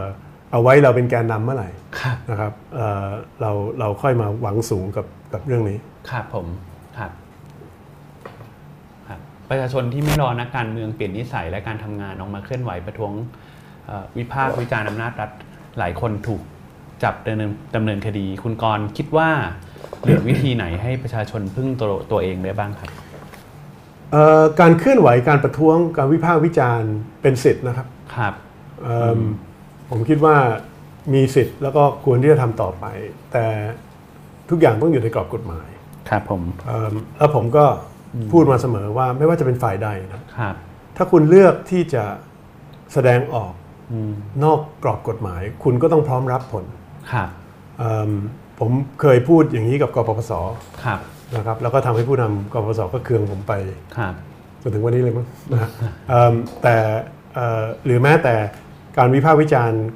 วิธีการเคลื่อนไหวของผู้ชุมนุมที่ฮ่องกงเนี่ย ครับ นะครับ เอ่อผมเองเนี่ยเห็นใจชาวฮ่องกงมาตั้งแต่แรก ครับ นะครับรู้จัก อืม คนฮ่องกงเยอะที่ ครับ ที่โดยเฉพาะคนรุ่นใหม่ที่ ครับ มีความรู้สึกว่าตัวเองเนี่ยไม่มีอนาคตเลย ครับ นะครับอนาคตที่จะมีที่บ้านที่อยู่อาศัยของตัวเองนี่คือลิบหลีจนเกือบเป็นศูนย์ อืม เพราะมันแพงมากเทียบกับรายได้ที่เขาสามารถที่จะหาได้ในช่วงชีวิตการทำงาน ครับ นะครับ อันนี้ไม่ต้องนับถึงเรื่องของสิทธิเสรีภาพทางการเมือง ซึ่งนับวันมีแต่ที่จะน้อยลงน้อยลง ครับ เพราะฉะนั้นผมเห็นดูเห็นใจเขา ครับ แต่พอเขาเลือกที่จะ ครับ ใช้วิธีอย่างที่เราเห็นตาม ครับ ภาพที่ปรากฏ แล้ววันก่อนพวกพวกผมเองก็ถูกเอ่อผู้ชุมนุมลุมชกต่อยอยู่ หน้าที่ทำงานเนี่ยนะฮะ อืม มันมันมันก็เริ่มทำให้เรามีคำถามว่า เอ๊ะมันมันควรจะต้องเป็นอย่างนี้หรือเปล่านะครับอืมซึ่งบางคนก็จะบอกว่าถ้าไม่เป็นอย่างนี้แล้วเขาจะประสบความสำเร็จได้ยังไง อืม นะฮะแต่ถ้าเขาทำอย่างนี้แล้วเขาจะประสบความสำเร็จเหรอ อืม เอ่อซึ่งอืมมันมันจึงเป็นเรื่องที่บางทีมันก็เป็นเรื่องยาก ครับ นะถ้าคุณเลือกที่ถ้าคุณมีความรู้สึกว่า กฎหมายเนี่ยมันมันปิดกั้นไม่ให้คุณแสดงออก อืม ตามที่คุณต้องการจะแสดงออก ครับ คุณก็ต้องพร้อมที่จะ ครับ เอ่อรับผลของ อืม ของการทำผิดกฎหมายนะครับอันอันผมพูดอะไรมากกว่านั้นไม่ได้ เราพูดในกรณีที่กฎหมายมันบังคับใช้อย่างเสมอกันใช่ไหมครับ อันนี้อันนี้เป็นเงื่อนไขสำคัญนะ ค ค รั รั บบ คือคือถ้ามันไม่ใช่นั่นแหละ คือคือปัญหาหลักของสังคม อ่าครับ ใช่ครับเพราะฉะนั้นเอิ่มผมไม่รู้สิ ผมก็ยังเห็น อืม ทั้งแดงทั้งกบสทั้งเหลืองยัง ครับ ผลัดกันขึ้นศาลอยู่ทุกวันนะค ครั รับ บก็เอ่อหวังว่าเอ่อทุกคนจะอยู่ในมาตรฐานการพิจารณาเดียวกัน ครับผม ครับนะครับ ในมุมมองของคุณกรณ์ทหารเป็นปัญหาในการเมืองไทยไหม เอิ่มอืมผมขอย้อนกลับไปปี 57 ครับ นะครับเอ่อในจังหวะที่คุณประยุทธ์ยึดอำนาจ ในจังหวะนั้น ผมมองด้วยความเศร้าว่าเราไม่มีทางเลือกอื่นเลย อืมค ผ รั ม บ เป็นหนึ่งในคนที่คิดอย่างนั้นนะครับ เวลานั้น ครับ นะครับผมคิดว่าในจังหวะนั้นเนี่ยเอ่อนักการเมืองซะอีกเป็นตัวปัญหา ครับ ที่สร้างเงื่อนไขสร้างอุปสรรคขึ้นมาทำให้สังคมเดินไปสู่ทางตัน ครับผม หรือถ้าจะมองในในอีกมุมหนึ่งก็คืออเป็นการเปิดโอกาสให้ทหารสามารถเข้ามาได้ แต่ผมไม่ได้ผมไม่ชอบใช้คำพูดอย่างนั้นนะครับเพราะผมไม่ได้คิดว่าทหารตั้งใจแต่แรกที่จะเข้า อืม แต่ว่าเอ่อณวันนั้นแล้วผมเชื่อมากกว่านั้นด้วยซ้ำไปว่า ณวันนั้นเนี่ยถ้ามีโพล อืม ถามประชาชน อืม ว่าคิดยังไงกับกับเอ่อการยึดอำนาจเพื่อสลายการชุมนุม แล้วก็เอ่อยุติความขัดแย้งที่ปรากฏบนท้องถนนเนี่ย ครับ ผมเองคิดนะ ครับ 80% อืม รับได้ณวันนั้น อืม นะเพราะฉะนั้นจะบอกว่าในสถานการณ์นั้นปัญหาทหารเป็นเป็นปัญหาไม่ใช่ ครับ วันนั้นเนี่ยผมมองว่านักการเมืองสิอีก อืม นะแล้วก็ถามว่าทำไม เพราะว่ามันมีข้อเสนอชัดเจน ตอนนั้นให้ทั้งสองฝ่าย สามารถถอยคนละก้าวแล้วก็คลี่คลายสถานการณ์ได้ แต่ทั้งสองฝ่ายดื้อ ครับ นะครับด้วยเหตุผลที่ที่อาจจะแตกต่างกัน อืม เอิ่มมันก็เลยทำให้มันไม่มีทางออกทางอื่น ครับ ทุกอย่างที่คุณกรณ์วิจารณ์คุณทักษิณรัฐบาลทหารเป็นแทบทั้งหมดเลยทำไมถึงรับได้ เอิ่มผมก็ไม่ได้รับรัฐบาลทหารนะครับ ครับ ครับ ผมก็ย้อนกลับมาที่ประเด็นว่ารัฐบาลนี้เป็นรัฐบาลที่มาจากการเลือกตั้ง ครับ ครับ เอิ่มจะหาว่าผมเล่นคำยังไงก็แล้วแต่เนี่ยเอ่อผมว่าเราปฏิเสธข้อเท็จจริงไม่ได้ครับ ว่าพลังประชารัฐเนี่ยเอ่อได้คะแนนเหนือความคาดหมายของทุกคน ครับ นะครับเหนือความคาดหมายของพวกเราที่ประชาธิปัตย์แน่นอนเราช็อกเลย ครับ นะครับแต่ก็เป็นคะแนนที่มีประชาชนไปกาให้เขาจริง ครับ นะเพราะฉะนั้นเราปฏิเสธความชอบธรรมของเขาไม่ได้ อืม นะและยังจะมาเรียกเขาเป็นรัฐบาลทหารต่อเนื่องเนี่ยผมว่ามันก็ไม่ได้แฟร์เขาสัทีเดียว อืม มันก็อยู่ที่กติกาที่วางไว้ด้วยนะครับ ที่ช่วยอุดหนุนให้เขา ยังไงฮะ อย่างน้อยก็คือว่า ในสภาร่างเสร็จรวมกับสวอยู่แล้ว แล้วสวก็ อ่าแต่เงื่อนไขของประชาธิปัตย์เนี่ยก็คือ ครับ เราสนับเราจะร่วมรัฐบาลกับพรรคที่มีมีคะแนนในสภาล่างเกินครึ่งเท่านั้นนะ อืม ซึ่งเขามีเกินครึ่งนะเมื่อรวมกันแล้ว เมื่อรวมกันแล้ว เมื่อรวมกันแล้ว ถ้าไปอีกฝั่งหนึ่งเขาเกินครึ่งเหมือนกันนะครับ ถูกแต่เรา ครับ เลือกฝั่งนี้ อันนี้ไม่ใช่ประเด็นเนี่ยนี่คน ครั ละ บ คนละประเด็น ครับ ประเด็นคือเอ่อพลังประชารัฐเป็นพรรคที่มีมีมีคะแนน ครับ popular vote มากที่สุดในประเทศ อ่า นะเพราะฉะนั้น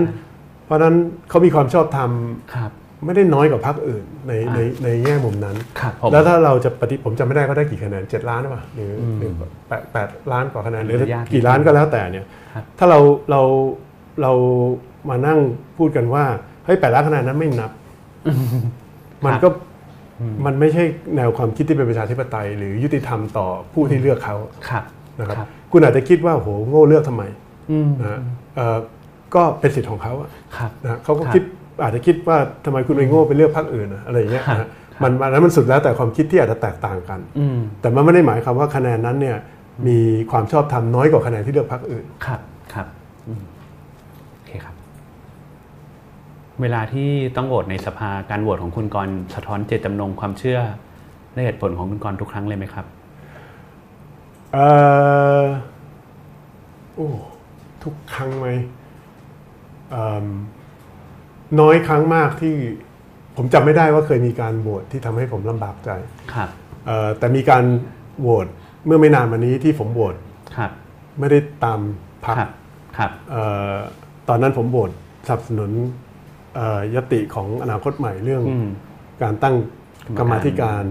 เรื่อง LGBT ครับ นะครับซึ่งไม่แล้วก็ไม่ใช่ผมคนเดียวในพักมี อืม มีไม่สามก็สี่คน ครับ นะครับที่ที่ที่โหวตสนับสนุน ครับ เอ่อข้อเสนอของ ครับ อนาคตใหม่ ครับ เอ่อส่วนพักโหวตไปกับทาง อืม ประชารัฐอีกทางหนึ่ง ครับผม แต่ครั้งนั้นมันมันอาจจะไม่ไม่ไม่ปกตินัก เพราะว่าแม้แต่เพื่อไทยเองก็แตกสองทางเหมือนกัน อ่าใช่ นะครับ ครับผม แต่ว่า แต่พักเราก็ให้ให้คือมีความอิสระพอสมควรนะครับ ครับ เอ่อ ผม ไม่ได้ถึงขนาดนั้น ครับ เอิ่มแน่นอนที่สุดบางเรื่องมันก็ต้องมีวินัยพัก อืม และการอยู่ในระบบพักการเมืองเราก็ต้องยอมรับ ครับ เอ่อเรื่องของวินัยพัก ครับ นะครับเอิ่มอย่างล่าสุดเนี่ยเรื่องเอ่อกรรมาธิการเอิ่มยติเรื่อง EEC ครับ นะครับมีการเสนอให้ตั้งกรรมาธิการถกกันเยอะมากในพักนะครับว่าเราจะเอาอยัางไง ครับ เอิ่มสุดท้ายหลายคนก็ก็ก็ยอมโหวตตาม อืม ตามเอ่อมติพัก ครับ เพราะเราก็ต้องรักษาวินัยในบางเรื่อง ครับครับ ทุกวันนี้ความสัมพันธ์กับคุณพิสิทธิ์ยังเหมือนเดิมไหม รู้สึกว่าความคิดของทั้งคู่ดูต่างกันมากขึ้นในช่วงหลัง โดยเฉพาะช่วงหลังเลือกตั้งโดยเฉพาะช่วงเลือกตั้งและหลังเลือกตั้ง ปกติถกเถียงกับคุณพิสิทธิ์เรื่องการเมืองไทยอย่างไรบ้างครับ เอ่อความสัมพันธ์กับคุณพิสิทธิ์ยังยังดีเหมือนเดิมในฐานะ เพื่อนเพิ่งเจอกันวัน ครับ ก่อนเอ่อ ครับ ลูกสาวเป็นของเขาเป็นศิลปิน อ่าครับ เอ่อเปิดงานนิทรรศการรูปภาพผมก็ไป ครับ ไปให้กำลังใจ อืม เอ่อซื้อมาด้วยภาพหนึ่งนะครับอืมมีเวลาก็ยังกินกาแฟพบปะกินข้าวกันนะครับ ครับ ที่ไม่เห็นด้วยกันเอ่อที่มีนัยยะมากที่สุดก็คือเรื่องเรื่องร่วมหรือไม่ร่วมรัฐบาลเนี่ยครับ ครับ เอิ่มแต่มันก็เป็นความเห็นที่ต่างกันในพื้นฐานเอ่อความรักความ ครับ เป็นประชาธิปไตยเหมือนกันที่ที่ยอมรับความหลากหลายทางความคิดความแตกต่างในบางกรณี เพราะฉะนั้นใครที่มันเป็นประชาธิปไตยกันผมสำหรับผมคิดอย่างนี้นะ ครับ ไอไอเป็นประชาธิปไตยแล้วก็ไม่ยอมรับคนที่คิดต่างจากเราเนี่ย ครับ มันย้อนแย้ง ครับ นะครับเพราะฉะนั้นความเห็นที่ต่างกันในบางเรื่องเนี่ย อืม เอ่อผมมองว่าเป็นเรื่องปกติ ครับ ในในในคนที่มีหัวใจประชาธิปไตย ครับ นะครับเพราะฉะนั้นเอ่อเพียงแค่ไม่เห็นด้วยกันในเรื่องนี้ ครับ เอ่อแล้วเพียงแค่คุณวิสิทธิ์ไม่ได้เลือกผมเป็นหัวหน้าพักไม่ได้เป็นเหตุผลที่ทำให้ ครับ ความสัมพันธ์ของเราเปลี่ยน ครับ ไป เพราะว่าผมเคารพใน ครับ ในในเหตุผลว่าคุณวิสิทธิ์ก็มีเหตุผลของเขา ครับ นะครับเอิ่มซึ่งซึ่งเอ่อเราเราเคารพความคิดของกันและกันอยู่แล้ว ครับ รู้จักกันมานานอะไรเป็นสาเหตุที่เหมือนกับทุกคนไปอยู่คนละจุดความคิดเห็นกันครับ เอ่อความจริงเราเรามีความเหมือนและความต่างกันมาตลอดนะค ครับรับ คุณวิสิทธิ์อินการเมืองมาตลอด ผม ครั ไม่ บ ใช่เลย ครับ เอ่อผมมาสายการเงินการธุรกิจอะไรต่ออะไรแล้วก็มาตัดสินใจ ครับ ตอนหลังด้วยเหตุผลที่อาจจะต่างกัน อืม นะครับเอิ่มมีแนวความคิดทางลิเบอรัลเหมือนกัน ครับ เอิ่มก็เป็นสาเหตุที่เรามาอยู่ด้วยกัน แล้วก็แล้วก็เอ่อสามารถที่จะสนับสนุนความคิดและการทำงาน ครับ ระหว่างกันได้มามาโดยตลอด ครับ เอิ่มแต่ว่า อืม นินิสัยในหลาย ๆ เรื่องไม่เหมือนกันนะครับ เอ่อ ครับ แต่นั่นก็เป็นเรื่องปกติ ครับ ในกลุ่มเพื่อนฝูงนี้แล้ว ครับโอเคครับ อยากให้คุณกรณ์ช่วยวิเคราะห์ชัดๆเกี่ยวกับอนาคตของ 1. พรรคประชาธิปัตย์ 2. การเมืองไทย ว่าจะเดินไปสู่จุดไหน และหน้าทางฟื้นฟูทั้งสองเรื่องคืออะไร ก็ส่วนประชาธิปัตย์อย่างที่พูดไปนะครับ ผมสรุปสั้นๆอีกทีก็คือ ผมคิดว่าเราต้องมีความชัดเจนว่าเราอยากเป็นพรรคใหญ่ระดับชาติ อืม หรือเราพอใจที่เป็นพับขนาดกลาง ครับ ตรงเนี้ยครับมันจะเป็นตัวกำหนดทุกอย่างที่จะตามมา ครับ คือถ้าเราเป็นพักขนาดกลางก็โอเคไม่เป็นไร มีคสรับ สจากภาคใต้ก็เพียงพอแล้ว ครับผม ครับที่จะเป็นพักขนาดกลางเอ่อแต่ถ้าเราเอ่อต้องเป็นการเป็นแกนนำที่จะขับเคลื่อนการเปลี่ยนแปลงประเทศ เรา ครับ เป็นเพียงแค่นั้นอาจจะไม่พอมันไม่พออยู่แล้ว ครับผม ตอนนี้ก็เห็นชัด ครับ ว่ามันไม่พอ ครับ เอ่อซึ่งถ้าเราอยากเป็นพักระดับประเทศเป็นพักใหญ่เนี่ยเอิ่มเราก็ต้องเปลี่ยนวิธีการเปลี่ยนแนวคิดเปลี่ยนยุทธศาสตร์ในหลาย ๆ ด้าน ครับผมครับ มีอันไหนที่ อ๋อสำคัญสำคัญเดี๋ยวถามเรื่องปฏิปัติก่อนนิดนึงครับ ถ้าให้เน้นว่าเอาเรื่องที่ต้องเปลี่ยนสักสามเรื่อง ที่บอกว่าเป็นเรื่องใหญ่ ๆ เอาสองเรื่องก็ได้ครับ ถ้าสามไม่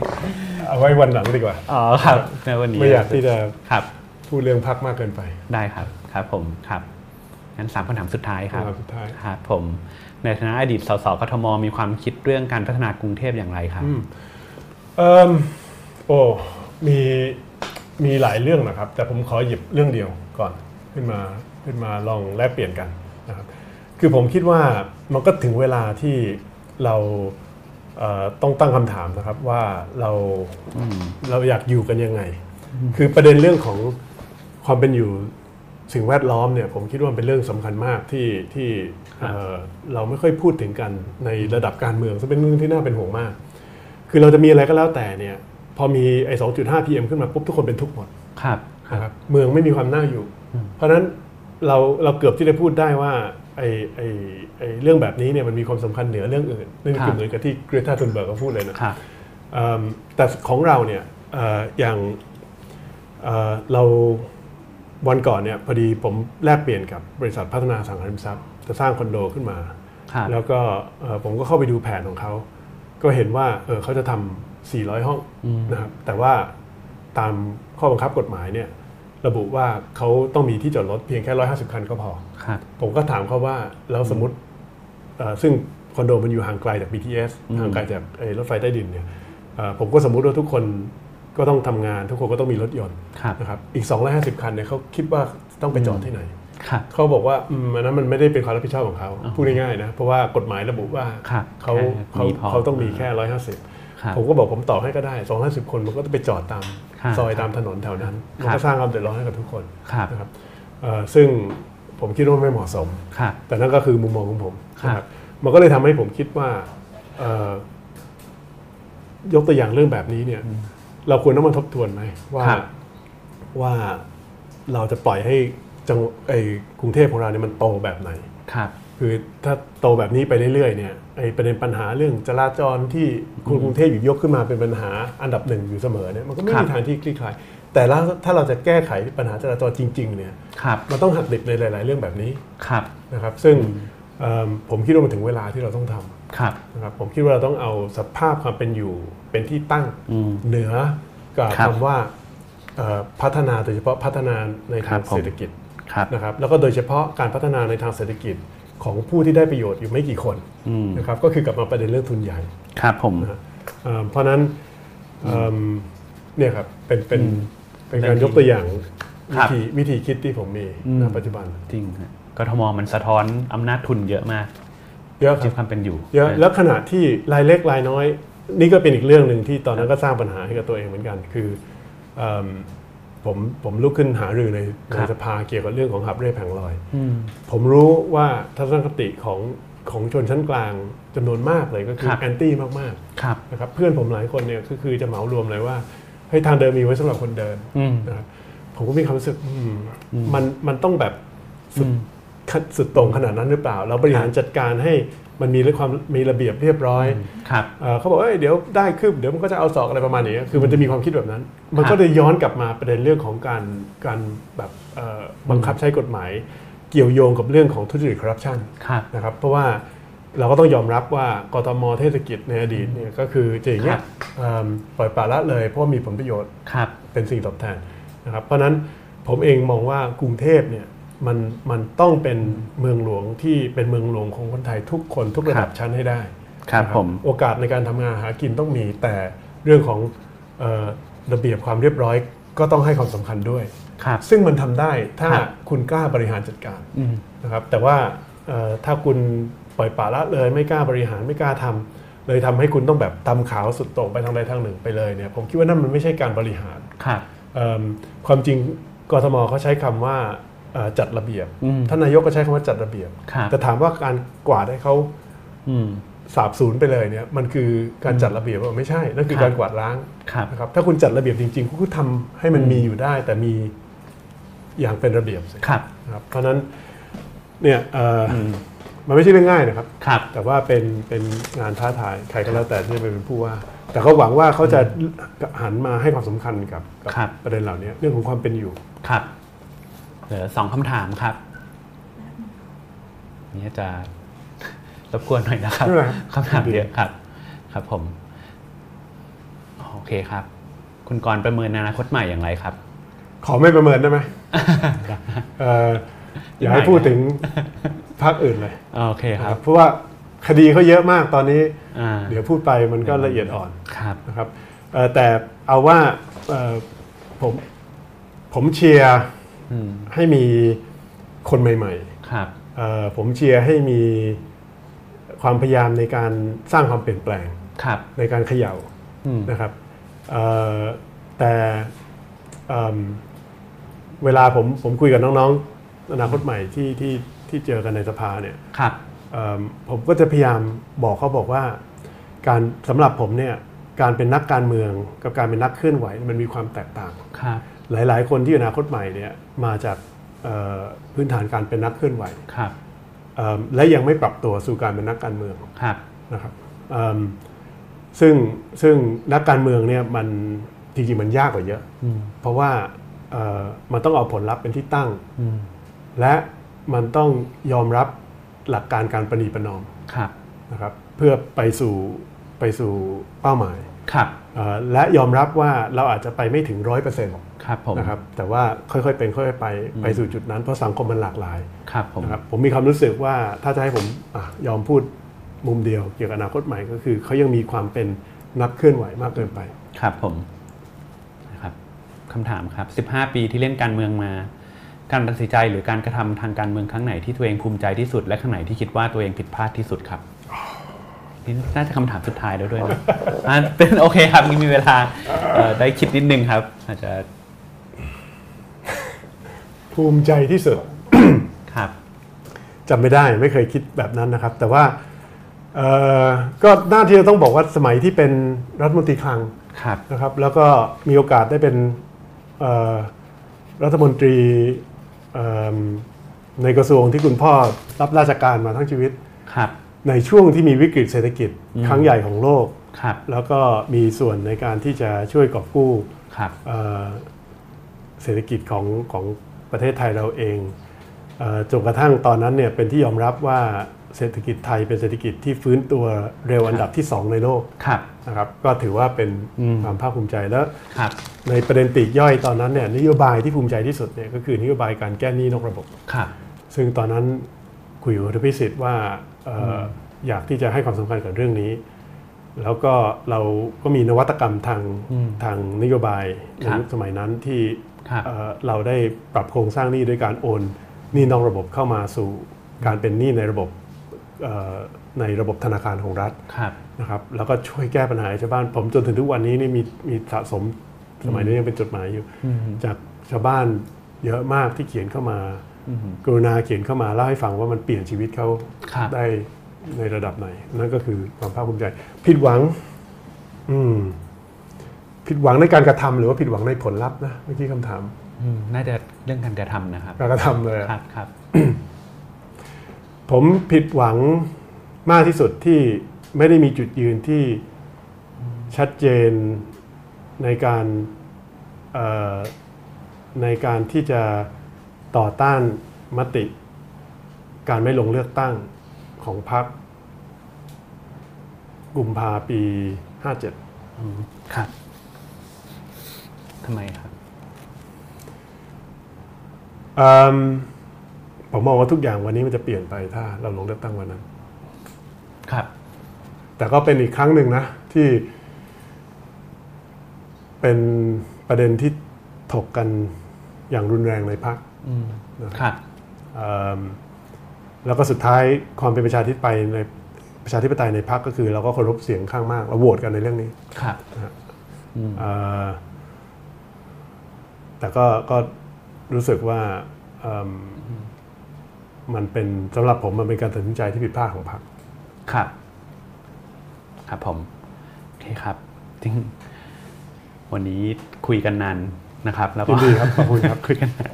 ต้องขอบคุณคุณกรณ์มากนะครับตั ยิ วนเอ ดี ง ครั ก็ บขอบ ยัง คุณครับ ยัง ถาม เหนื่ ได้ อยอยู่ สะดวกดีครับ อ๋อขอบคุณ คำถาม มาก เข้ามาก็อืม เอ่อ ท้าทายมากเลย ท้าทายครับ ได้ ครับผมครับก็เอ่อเดี๋ยวสัปดาห์หน้านะครับ เดี๋ยวผมว่าน้องนั่งพิมพ์กันเองแน่เลยใช่ไหม ครับ สัปดาห์หน้าวันอังคารที่ 15 ตุลาครับสองทุ่มตรง สนทนาเรื่องปฏิรูปกระบวนการยุติธรรมนะครับกับเอ่อรอง อืม ศาสตราจารย์ดรปกป้องศรีสนิท คณะนิติศาสตร์มหาวิทยาลัยธรรมศาสตร์ครับครับผมวันนี้ขอบคุณคุณกรณ์มากครับ ครับยินดีครับ ขอบคุณครับ ขอบคุณครับดีครับ